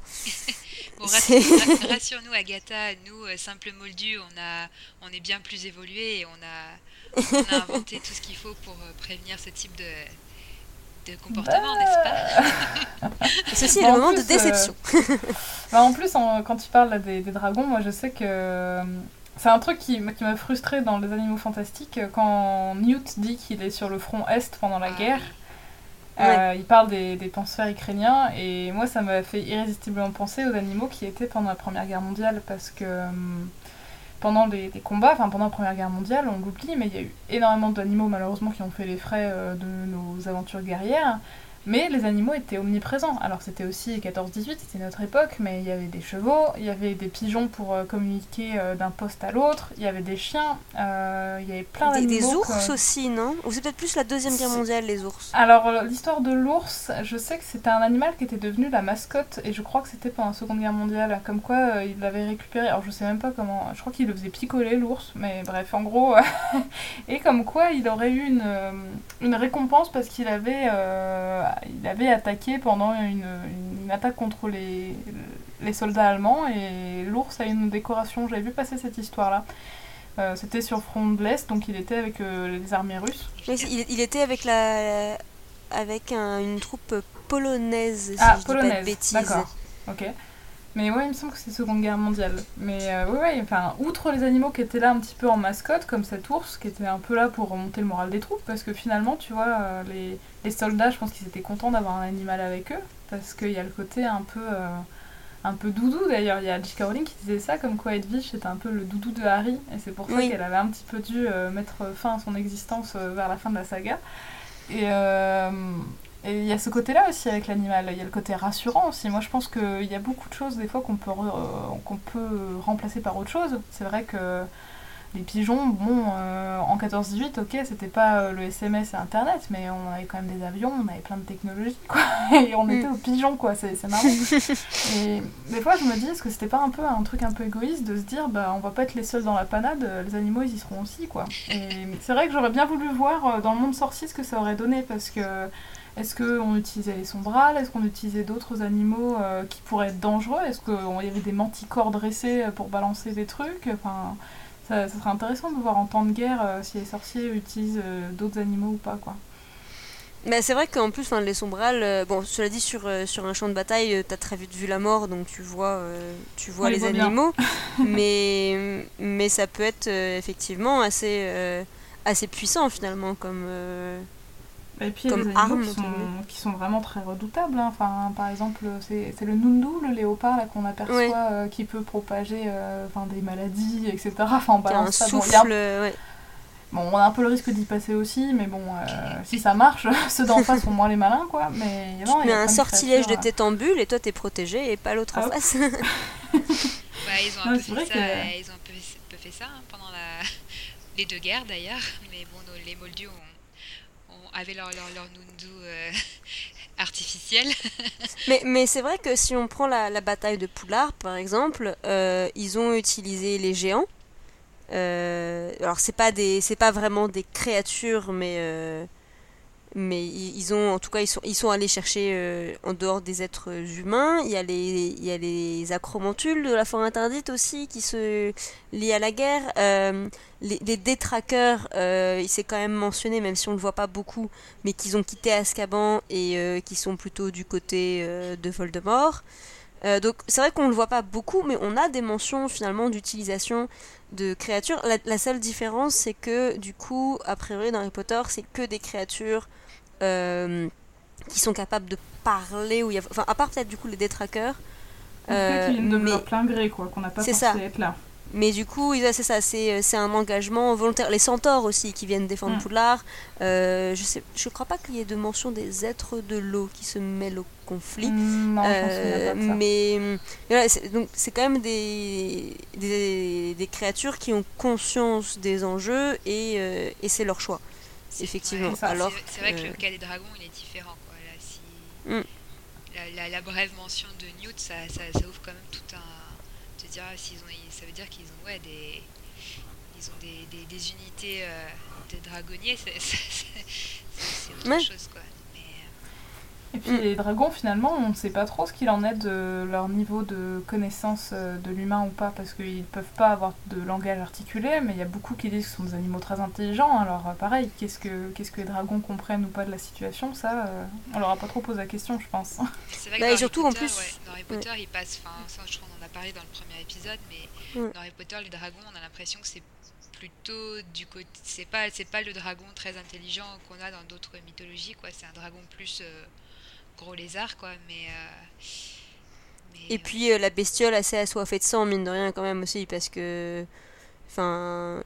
Que ce soit. Déjà, Norbert petit, on voit bien que même si. euh, Enfin. Hagrid qui essaye, enfin, justement, de le. de, de l'éduquer, de le domestiquer. Et le dragon qui grandit loin de sa mère, donc enfin, il y a, il y a beaucoup de.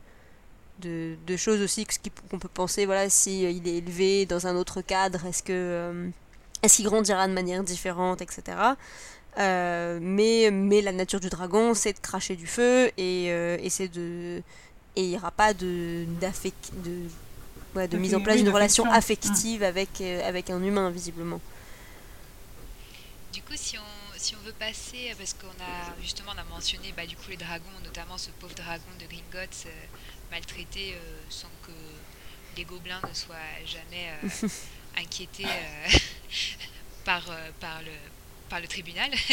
est-ce qu'on peut, est-ce qu'on peut passer maintenant à, à- à toutes ces histoires de, bah, de responsabilité euh, juridique face à, à la- à l'animal et puis du coup à, la, au au enfin, l'histoire peut-être des condamnations vis-à-vis de, des maltraitances animales parce que c'est vrai que dans, la, dans Harry Potter a priori j'ai aucun souvenir de de maltraitance animale qui soit considérée comme euh, comme J'ai j'ai- rien trouvé à ce sujet. J'ai cherché.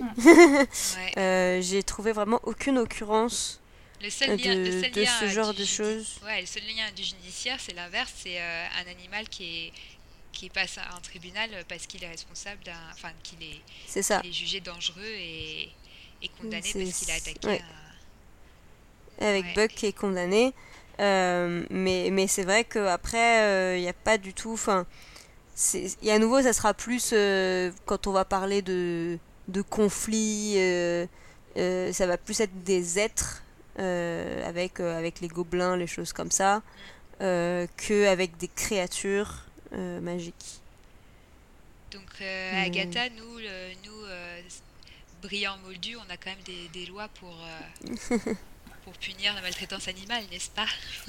Alors, euh, on en a, mais alors, euh, bon, je, mets une parenthèse parce que je suis pas du tout juriste, donc j'ai fait mes, mes recherches un petit peu, mais ça sera une vision un peu synthétique et rapide de les choses. Alors, le truc, c'est que le droit des animaux, ça a mis du Enfin, on peut se dire, mais ça a mis beaucoup de temps à venir, mais il y a quand même une tradition un peu ancienne, parce que dès l'Antiquité, on y revient, il y a quand même des gens qui militaient pour le respect des animaux, pour le fait qu'il fallait pas les maltraiter. euh, certains militaient aussi pour ne pas manger de viande, etc. C'est le cas par exemple de Pythagore. Oui, c'était pas Aristote euh. C'était Pythagore, ouais.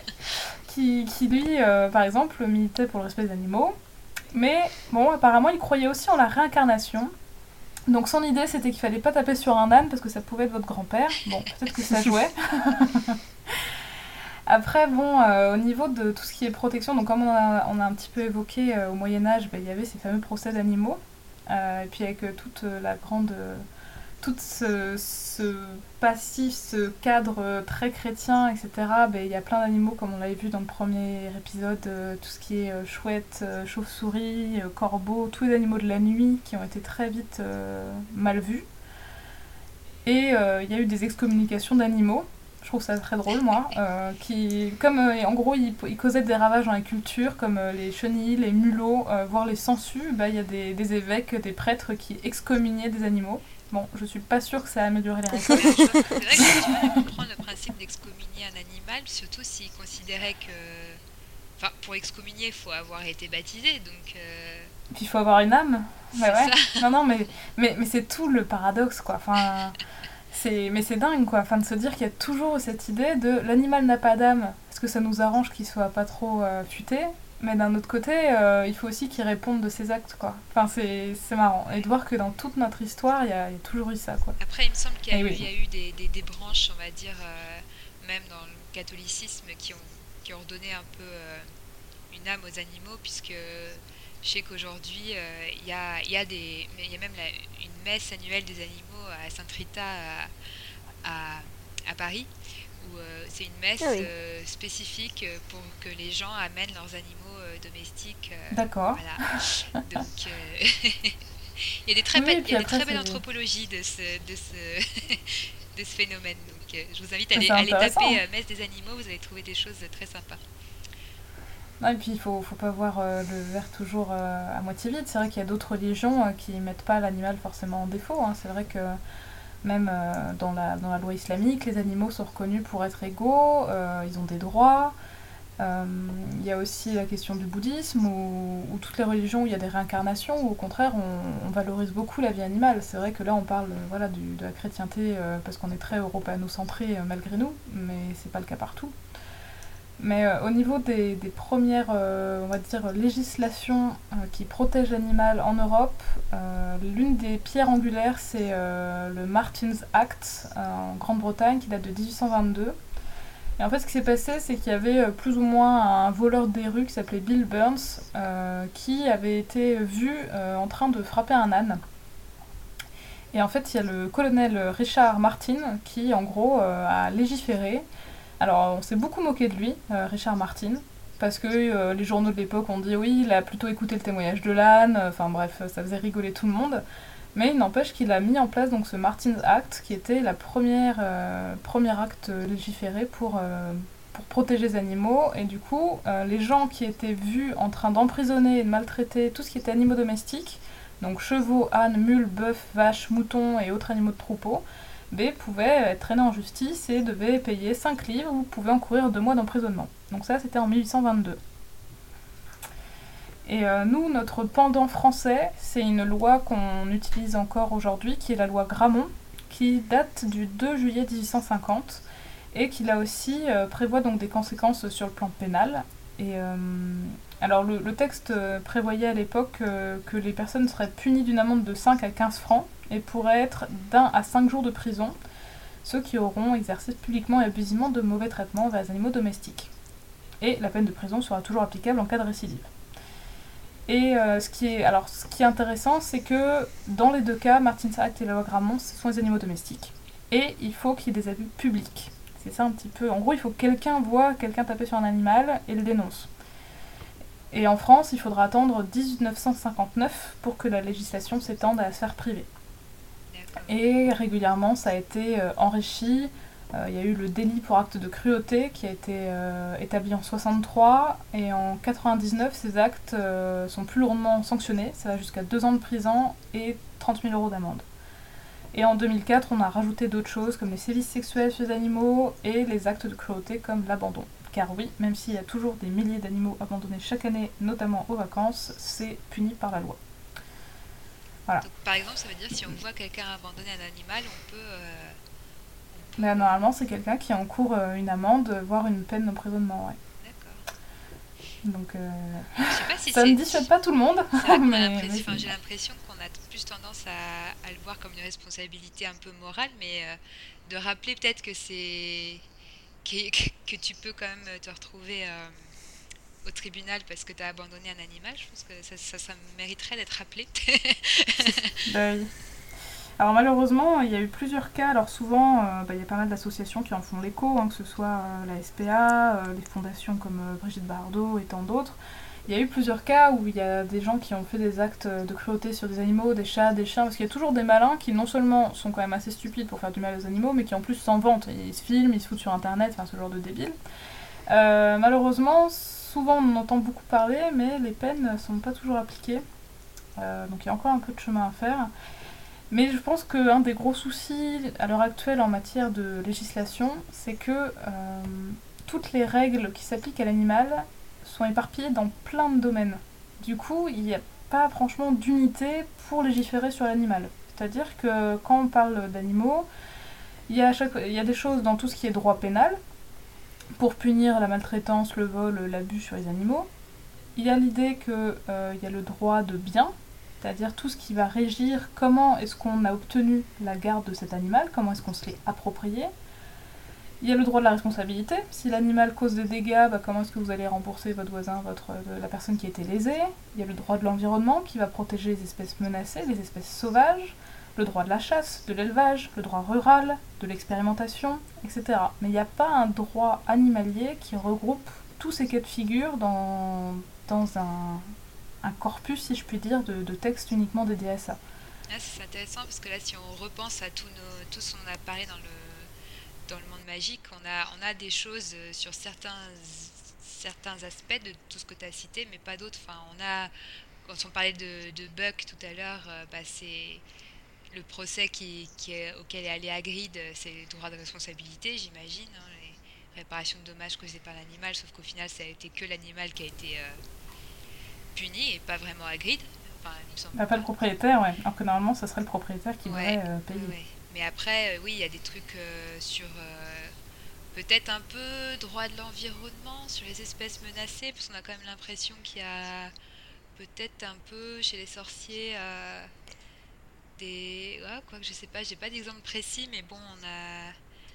Il y a. C'est un peu lié au droit, au, enfin au secret magique, mais il y a, il y a quand même un peu ces il bah, n'y a pas vraiment de notion de protection en fait. Ouais. Euh, autant on dit bah qu'il y a des. Même au ministère hein, finalement. C'est la régulation. Ouais. C'est ça. C'est ça, c'est la régulation. C'est mais il n'y a pas du tout de notion de. Euh, on, fait on fait attention à ce que la population. Par exemple, il y a aucune. Les licornes, euh, donc, qui sont euh, des espèces euh, assez très intelligente, qui en plus qui est plutôt indispensable aux sorciers puisqu'ils utilisent leur crin pour les baguettes, ils utilisent pour les potions aussi les, les crins, mais mais par exemple, il n'y a jamais d'idée de, on recense les licornes pour savoir combien il y en a, combien est-ce qu'elles sont est-ce qu'elles est qu'elles s'épanouissent et est-ce qu'on est sûr de pas oui, de pas risquer de les faire disparaître c'est vrai connaître leurs habitudes. C'est vrai que qu'est-ce que mange une licorne, où est-ce qu'elle vivent, combien elle peut faire de petits parents, quel est le temps de gestation, tout ça. Euh, je sais pas si on le sait. Ah si, non, ça... ah non, c'est pour les hippogriffes, pardon.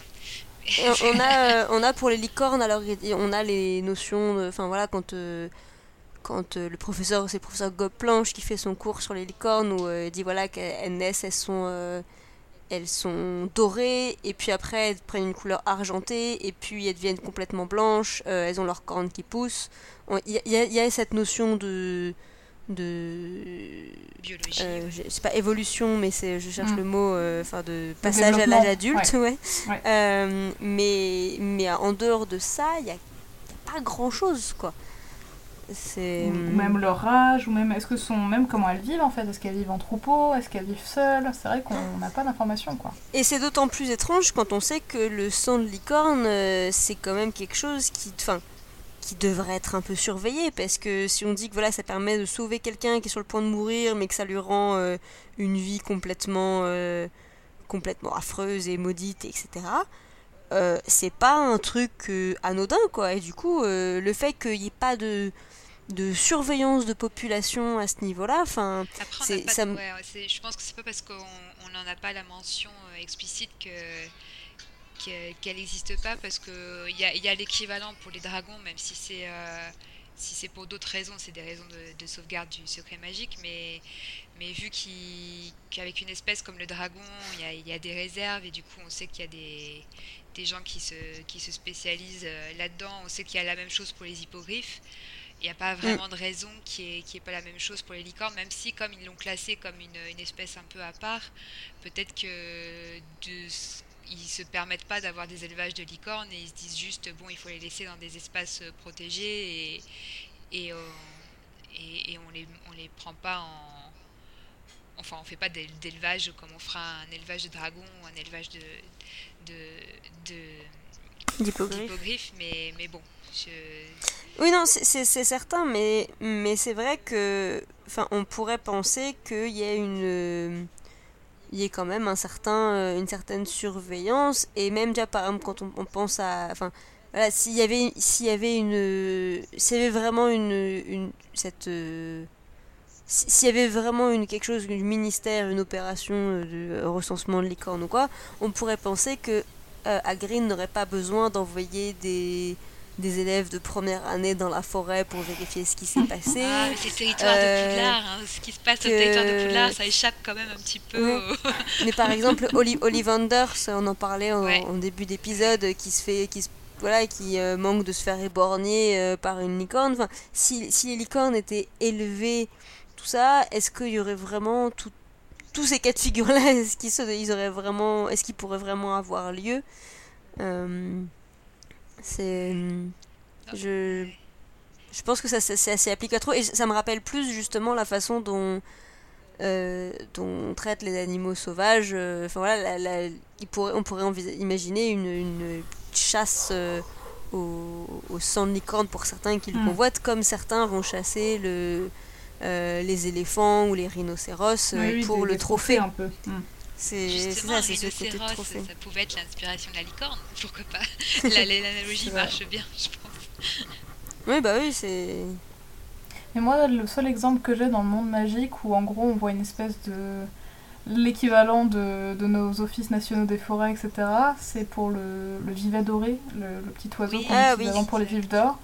C'est la seule mention dont je me souviens, où en gros ils disent, bah en gros on les a tellement utilisés, d'ailleurs les pauvres bêtes qui devaient se faire euh, jeter pendant les matchs de Quidditch, où ils se sont dit, ah il y en a de moins en moins, on va faire une réserve. Mais, euh, oui c'est vrai. Mais c'est le seul exemple, et finalement on sait pas comment est-ce qu'ils en sont arrivés à se dire, oh, il y en a plus, il faut faire quelque chose. C'est vrai que c'est un peu euh, cryptique ça. Bah, ils, ont eu, ils ont eu des activistes sorciers équivalents de, ce qu'on a dans, dans, notre monde, pourquoi pas, hein, pourquoi pas, on a bien et c'est pour ça, toutes ces, toutes ces règles-là, j'espère que Hermione, euh, au, au, département de la justice magique, elle, euh, elle va réussir à faire passer quelques... quelques messages. Mais, ouais, mais c'est vrai que pour tout ce qui est... Enfin, je sais pas à quel point c'est lent dans le monde magique, mais c'est vrai qu'au niveau du, du, monde moldu, ça prend du temps, parce qu'on en parlait tout à l'heure, le droit animal. Euh, alors il y, y, a quand même une bonne nouvelle, c'est que les choses changent. Mais par exemple, dans le Code civil, ce n'est que depuis 2014 que les animaux ne sont plus uniquement des biens meubles, au même titre qu'une maison qu'un immeuble, euh, et que maintenant on les définit comme des êtres vivants doués de sensibilité. 2014. Avant, dans le Code civil, euh, c'était pas du tout le cas. D'accord. Et que là, effectivement, on a du mal à imaginer les, les sorciers les définir comme. Euh, enfin, quelque chose qui ont une pensée s'ils n'hésitent pas à les à les massacrer un peu quand ils en ont besoin pour préparer une potion déguise méninge. bah après, euh, on n'a pas arrêté en 2014 d'utiliser les, les, animaux. Euh. Oui, oui, c'est sûr. Euh, non, mais c'est déjà quand même une avancée. Mm. Mais bon, ça, c'est une avancée, mais ça, ça, ça résout pas le, le, le paradoxe de l'utilisation de l'animal. Alors, je, je, le dis euh, franchement, je suis pas végane, donc euh, je suis autant coupable que la majorité de notre société, mais mais euh, mais ouais, ça, l'inscrire inscrire comme étant être vivant doué de sensibilité, c'est une étape, mais voilà, ça, ça, fait que rendre plus visible, la, je pense, les, les paradoxes.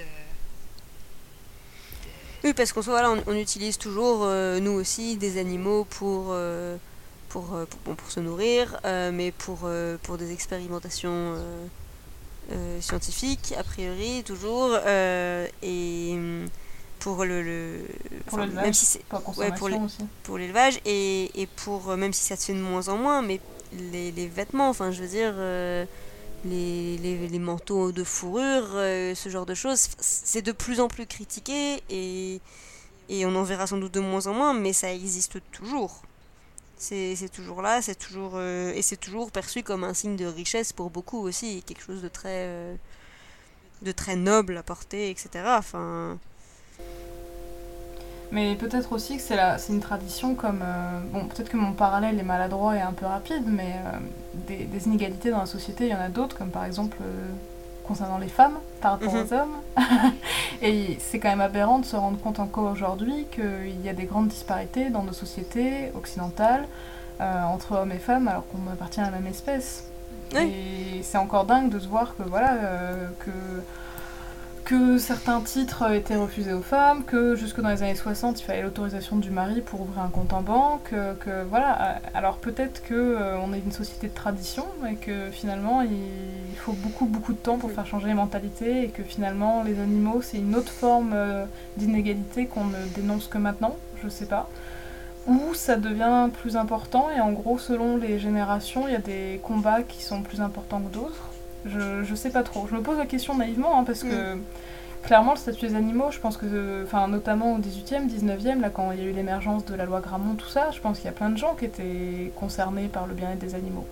Alors à quelle partie est-ce qu'on se rend compte que c'est compliqué. Là aussi, mm. c'est pas ma spécialité, mais il y a beaucoup de gens qui expliquent que euh, le fait de continuer à consommer de la viande ou euh, à utiliser des produits animaux ou même euh, exploiter des animaux, il y a une grande majorité des gens qui sont opposés à l'idée, mais qui le font parce qu'il y a cette espèce de dissonance cognitive, ce, désaccord entre ce qu'on pense et ce qu'on fait, parce qu'on est aussi des êtres d'habitude et qu'en gros, remettre ça en compte, c'est un peu remettre en question tout ce qu'on a toujours appris qu'on a toujours connu de notre éducation, mais des générations qui avaient avant, et qu'en fait c'est un effort cognitif euh, qui est très compliqué à mhm. faire. Et puis il y a aussi le fait que même des fois en voulant, euh, en ayant une vraie volonté de euh, d'adopter un comportement différent, il y a des fois certaines alternatives qui n'existent pas du tout. je pense notamment à des certains médicaments ou a priori, enfin voilà, si on est extrêmement malade, bon, il y en a qui vont le refuser, mais ça peut être difficile de dire je refuse entièrement de me de me soigner, parce que euh, parce que le, médicament a été testé sur un animal. Euh, bon, après ça c'est chacun qui met ses, ses, propres limites évidemment, mais mais voilà c'est parce qu'il n'y a pas d'autres d'autres alternatives. C'est où le médicament a été testé, ou il n'y a pas de médicament. Mais mais il y a même encore, euh, j'ai lu ça récemment, euh, c'était quelqu'un qui en parlait sur Twitter, un médecin. Euh, en fait, apparemment, il y a des prothèses cardiaques qui se font à partir de tissus animaux, de prothèses issues du, du, du cœur d'un bovin ou d'un cochon, etc. Et apparemment, pour remplacer une valve cardiaque abîmée, on passe par là en fait. On, on prélève un morceau de cœur de, de, vache ou, pour essayer de le remplacer chez l'humain. Et la personne était végane et par exemple avait refusé cette prothèse. Alors après voilà, c'est le choix appartient à chacun, mais c'est vrai que ce sont des questions qui se posent.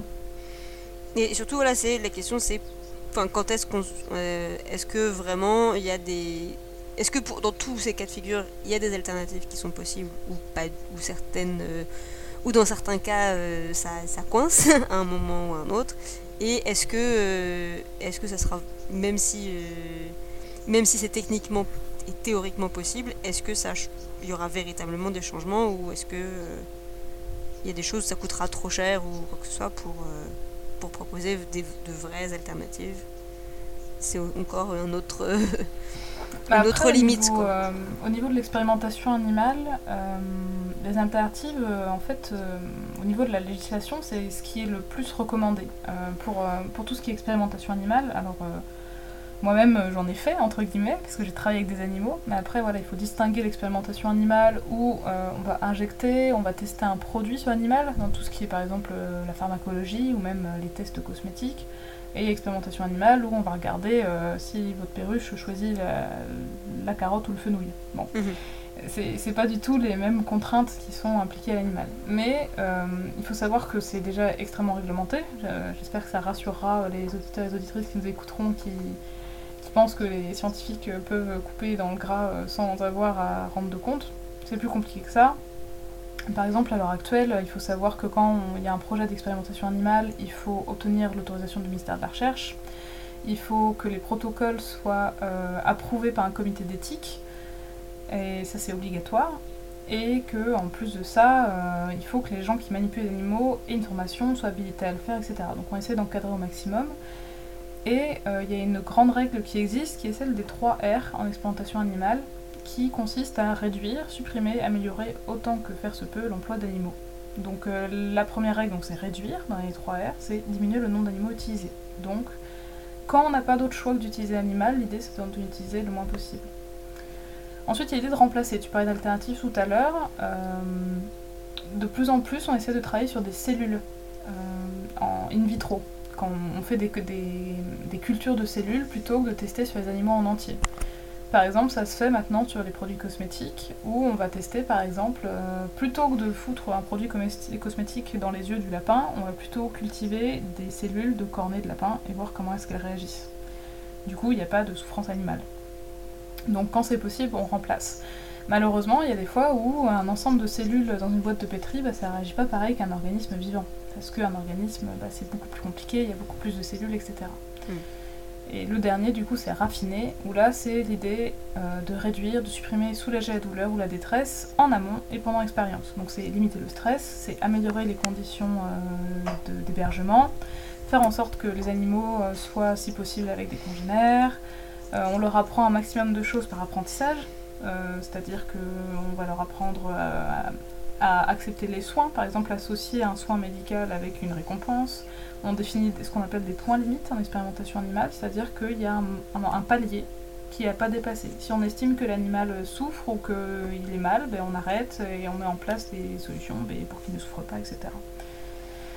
Mais euh, voilà, enfin, par exemple, je sais que l'Union européenne a interdit les tests sur les animaux pour les produits cosmétiques depuis 2013. Donc euh, il y a eu des réglementations. Après, apparemment, de ce que j'ai compris, il y a toujours des ingrédients. C'est pas le produit fini qui est testé, mais il y a certains ingrédients qui sont quand même toujours testés sur les animaux. Bon, alors il faut voir dans quelle mesure est-ce qu'ils ont réussi à réduire beaucoup, euh, etc.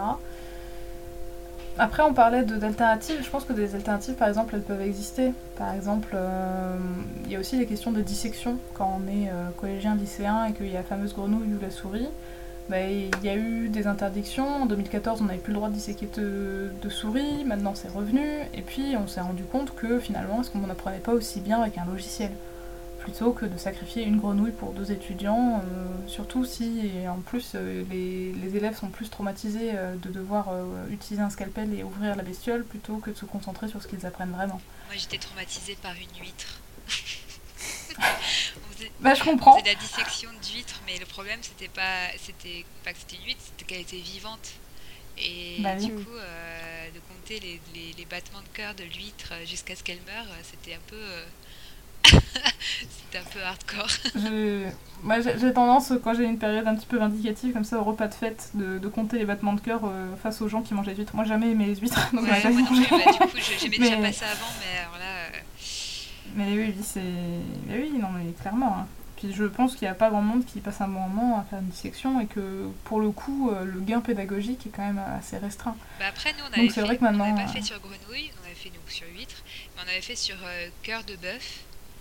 Et euh, du coup, bon, sachant qu'on savait que le bœuf en lui-même n'était pas mort pour, pour la science, il, il, été, il allait être bouffé, quoi.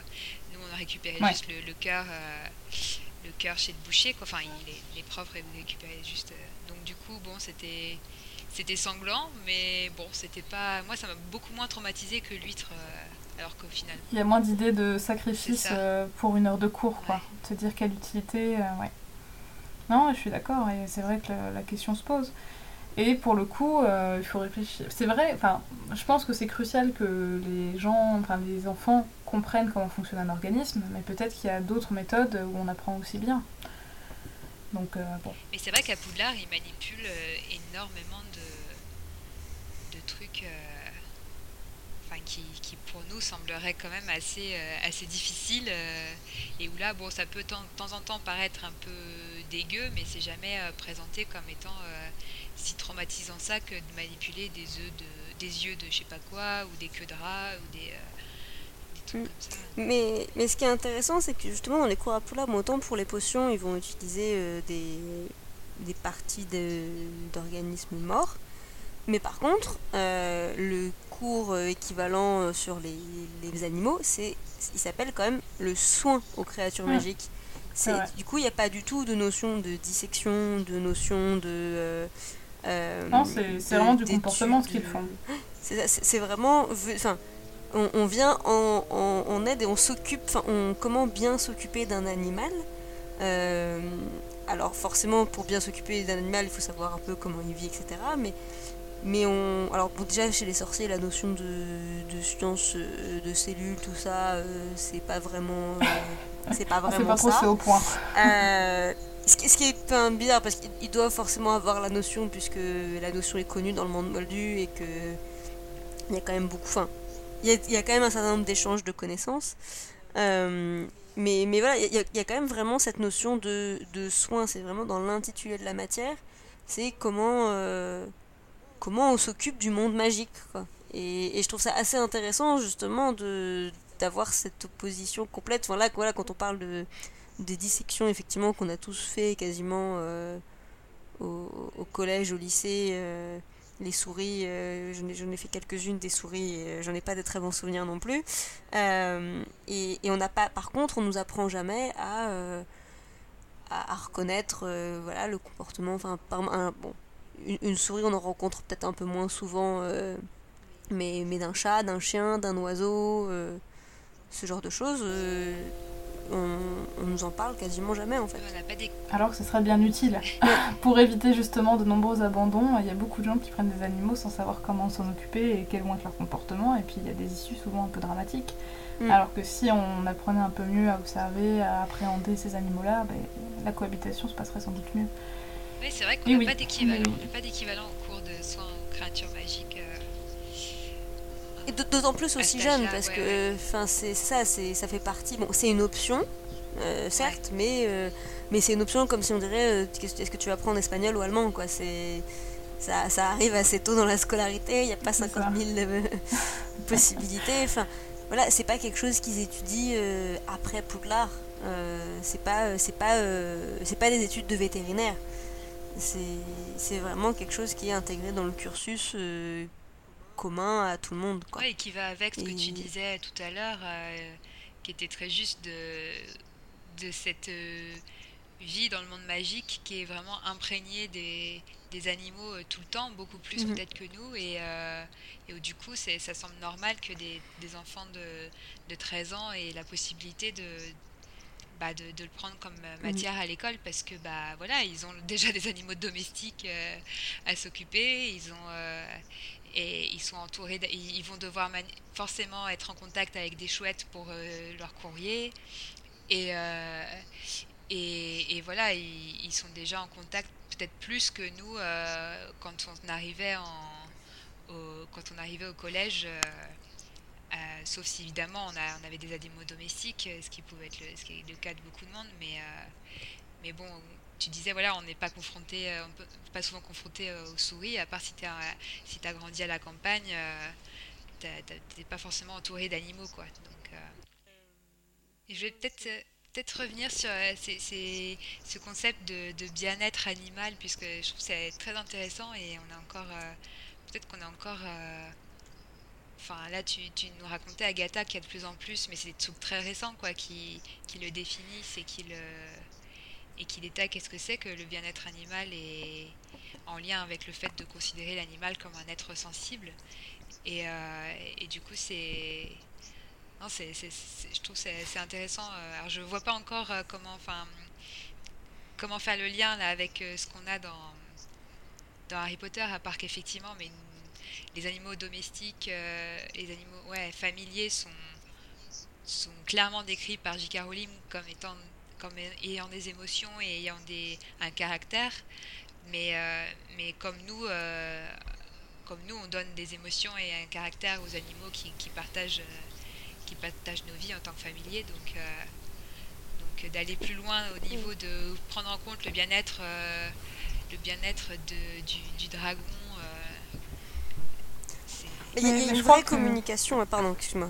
Vas-y, vas-y, je t'en Non, il y, a, une vraie communication entre les sorciers et leurs animaux, même s'ils ne parlent pas la même, le même langage.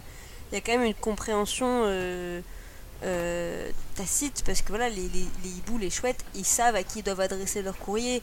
Il y a, il y a quelque chose, euh, il y a peut-être un, un, instinct à ce niveau-là euh, qui, qui, existe, quoi, qui n'est pas vraiment expliqué ou est peut-être pas explicable tout court, mais mais il y a quand même un, lien très fort, et même sur des hiboux qui leur appartiennent pas forcément, quoi. Les hiboux de l'école de Poulard, ils peuvent leur dire euh, Tiens, euh, envoie, euh, envoie ce colis à, ma mère, et, il sait où aller, quoi.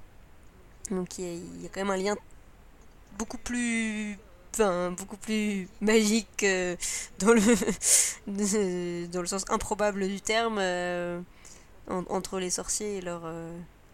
Bah, et puis, ce, qui, ce, qui, est marrant, c'est qu'avec les chouettes et les hiboux, si, si, je fais ma biologie, c'est un petit peu rasoir la, relation avec les chouettes et les hiboux qui est décrite, en fait, ça s'apparente beaucoup à la relation qu'on pourrait avoir avec un oiseau imprégné, donc un oiseau élevé par des humains. Sauf que, parce qu'en effet, on peut avoir une relation comme ça très proche avec un oiseau qu'on recueille jeune. Mais le problème, c'est que s'il est recueilli, recueilli jeune, euh, il ne pourra pas aller se nourrir tout seul et ressortir et vivre une vie de, de chouette et de hibou sauvage. Euh, ça, du coup, c'est un peu. Euh, alors j'espère que, enfin, on en parlait un petit peu dans le premier épisode, j'espère que ça va pas donné trop d'idées à des gens d'avoir des chouettes et des hiboux, parce que ils vont être déçus. parce que un animal imprégné, du coup, c'est très différent. Enfin, il est toujours en demande d'attention de l'humain, parce qu'il le considère comme son congénère. Et en fait, ce sont des animaux souvent bah, qui peuvent pas être indépendants, qui peuvent pas euh, vivre leur vie d'animal sauvage, justement, parce qu'ils comptent sur nous et on, on est leur référent, en fait. Et ça, ça peut pas se faire. Mais bon, voilà, c'était juste un, un aparté. Mais, mais du coup, j'ai retrouvé ce que, ce que je voulais dire.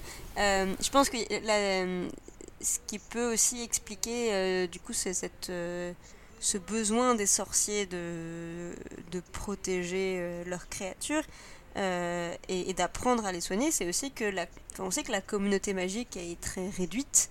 Euh, que les sorciers sont très peu nombreux. Euh, voilà, on voit euh, les sorciers d'une même classe d'âge, ils, sont, ils sont 40, d'une même année, c'est ridicule.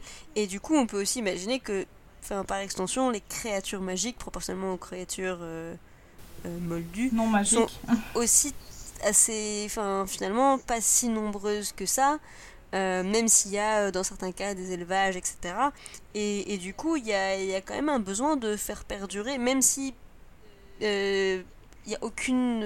voilà ce qu'on disait tout à l'heure, il y a, très peu de réglementation, en tout cas vraiment formulées de manière précise sur, sur comment ils encadrent les populations, mais du coup, il y a peut-être quand même cette notion que chacun chaque sorcier doit avoir un peu des notions de chaque propos de chaque animal magique parce que ben peut-être que finalement la survie de, des espèces magiques dépend de chacun d'entre eux. Euh, et donc qu'ils doivent tous être plus ou moins à même de, s'en occuper et de, savoir euh, ce dont ils ont besoin pour pas faire disparaître une espèce qui a des pouvoirs incroyables et, euh, des capacités de ouf que, que eux sont complètement incapables de reproduire.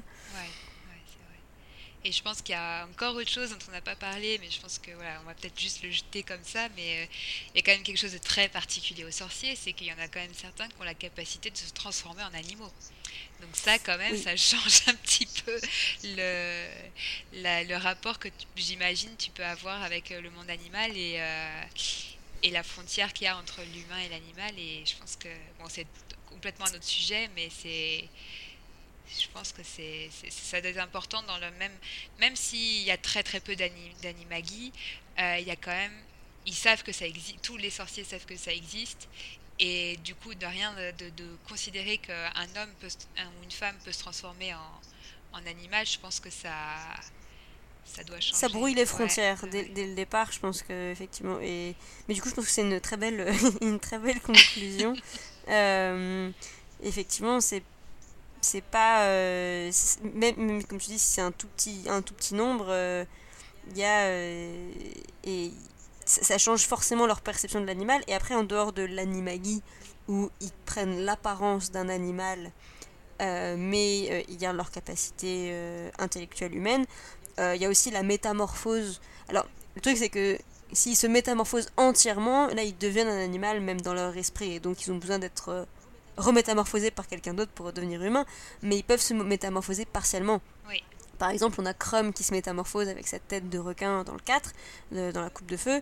Euh, le, fait de pouvoir acquérir, euh, même sur un court laps de temps, même partiellement, des capacités animales, je pense que ça change automatiquement la façon dont tu les perçois et, euh, et le rapport que tu entretiens avec eux, même si c'est des animaux non magiques.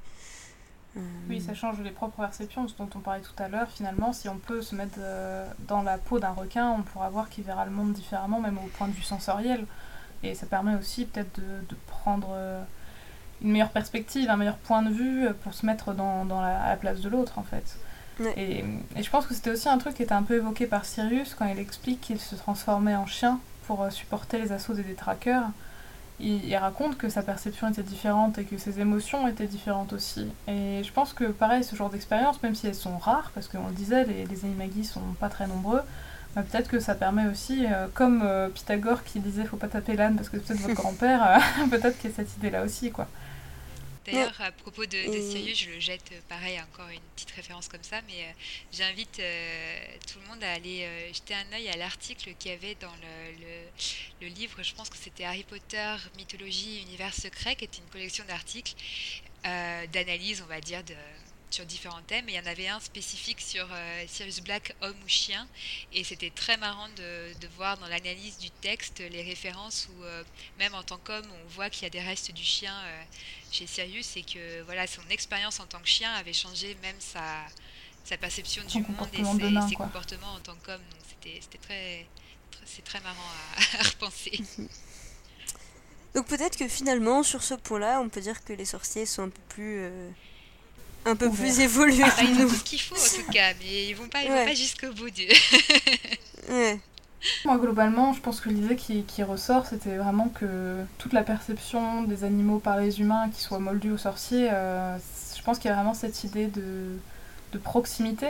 Euh, là, au niveau de la, la législation, euh, c'est intéressant de voir que les législations, c'était surtout ces animaux domestiques, les animaux qu'on côtoie, qui sont avec nous, qu'on a même choisi, sélectionné pour être à nos côtés et que finalement bah, les animaux d'élevage ou les animaux euh, sauvages sont souvent bien moins lotis. C'est vrai que là on n'a pas trop parlé des, animaux d'élevage ou même des animaux sauvages chassés, mais par exemple aujourd'hui il y a encore des aberrations au niveau des animaux sauvages, le fait qu'on chasse des animaux euh, sur le point de disparaître comme euh, les loups ou euh, qu'on abat euh, quantité d'animaux qu'on classait autrefois nuisibles. Alors maintenant on dit plus nuisibles parce que c'est pas très déontologique, on dit euh, susceptible d'occasionner des dégâts.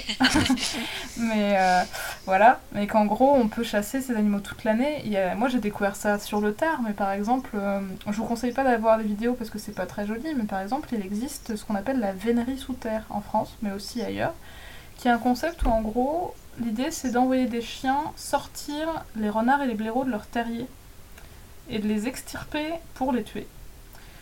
Euh, et il n'y a aucun sens biologique, aucune fonction à ce, genre d'activité. Et je me dis que ce genre d'actions, qui sont quand même cruelles, qui engendrent de la souffrance animale sans aucune fonction, donc non pas que je cautionne qu'il y ait une fonction ou pas, mais là il n'y a vraiment pas de raison, euh, sont sans doute des choses qu'on ne se permettrait pas avec des animaux qui sont plus proches, mais vu que ce sont des animaux sauvages qu'on a toujours... Euh, un petit peu fantasmé, bah, on, peut se permettre ce genre de choses. Quoi. Et, c'est vrai que je regrette qu'aujourd'hui, bah, il n'y a pas de législation qui existe pour aussi protéger les animaux sauvages euh, de, de ce genre d'actes de cruauté.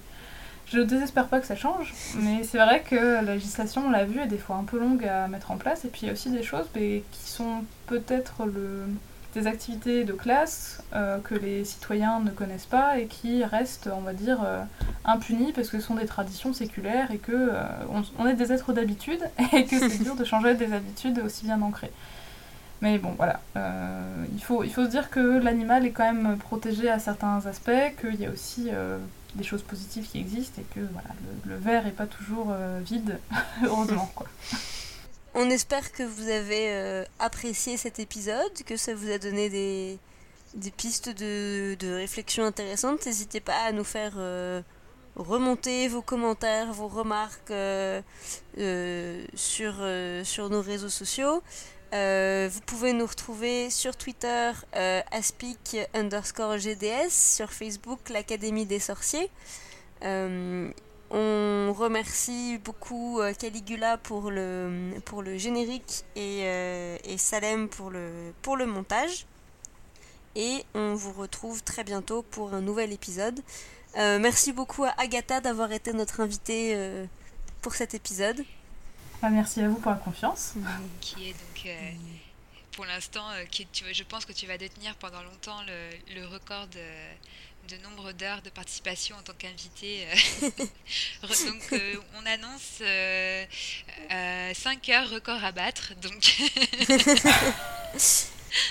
Et, euh, et on vous fera un petit, euh, dans l'article lié à cet épisode, un petit quiz avec euh, quelques petites questions comme on l'avait fait pour le premier épisode sur la magie zoologie, euh, sur certains points abordés, euh, voilà, si ça peut euh, vous amuser.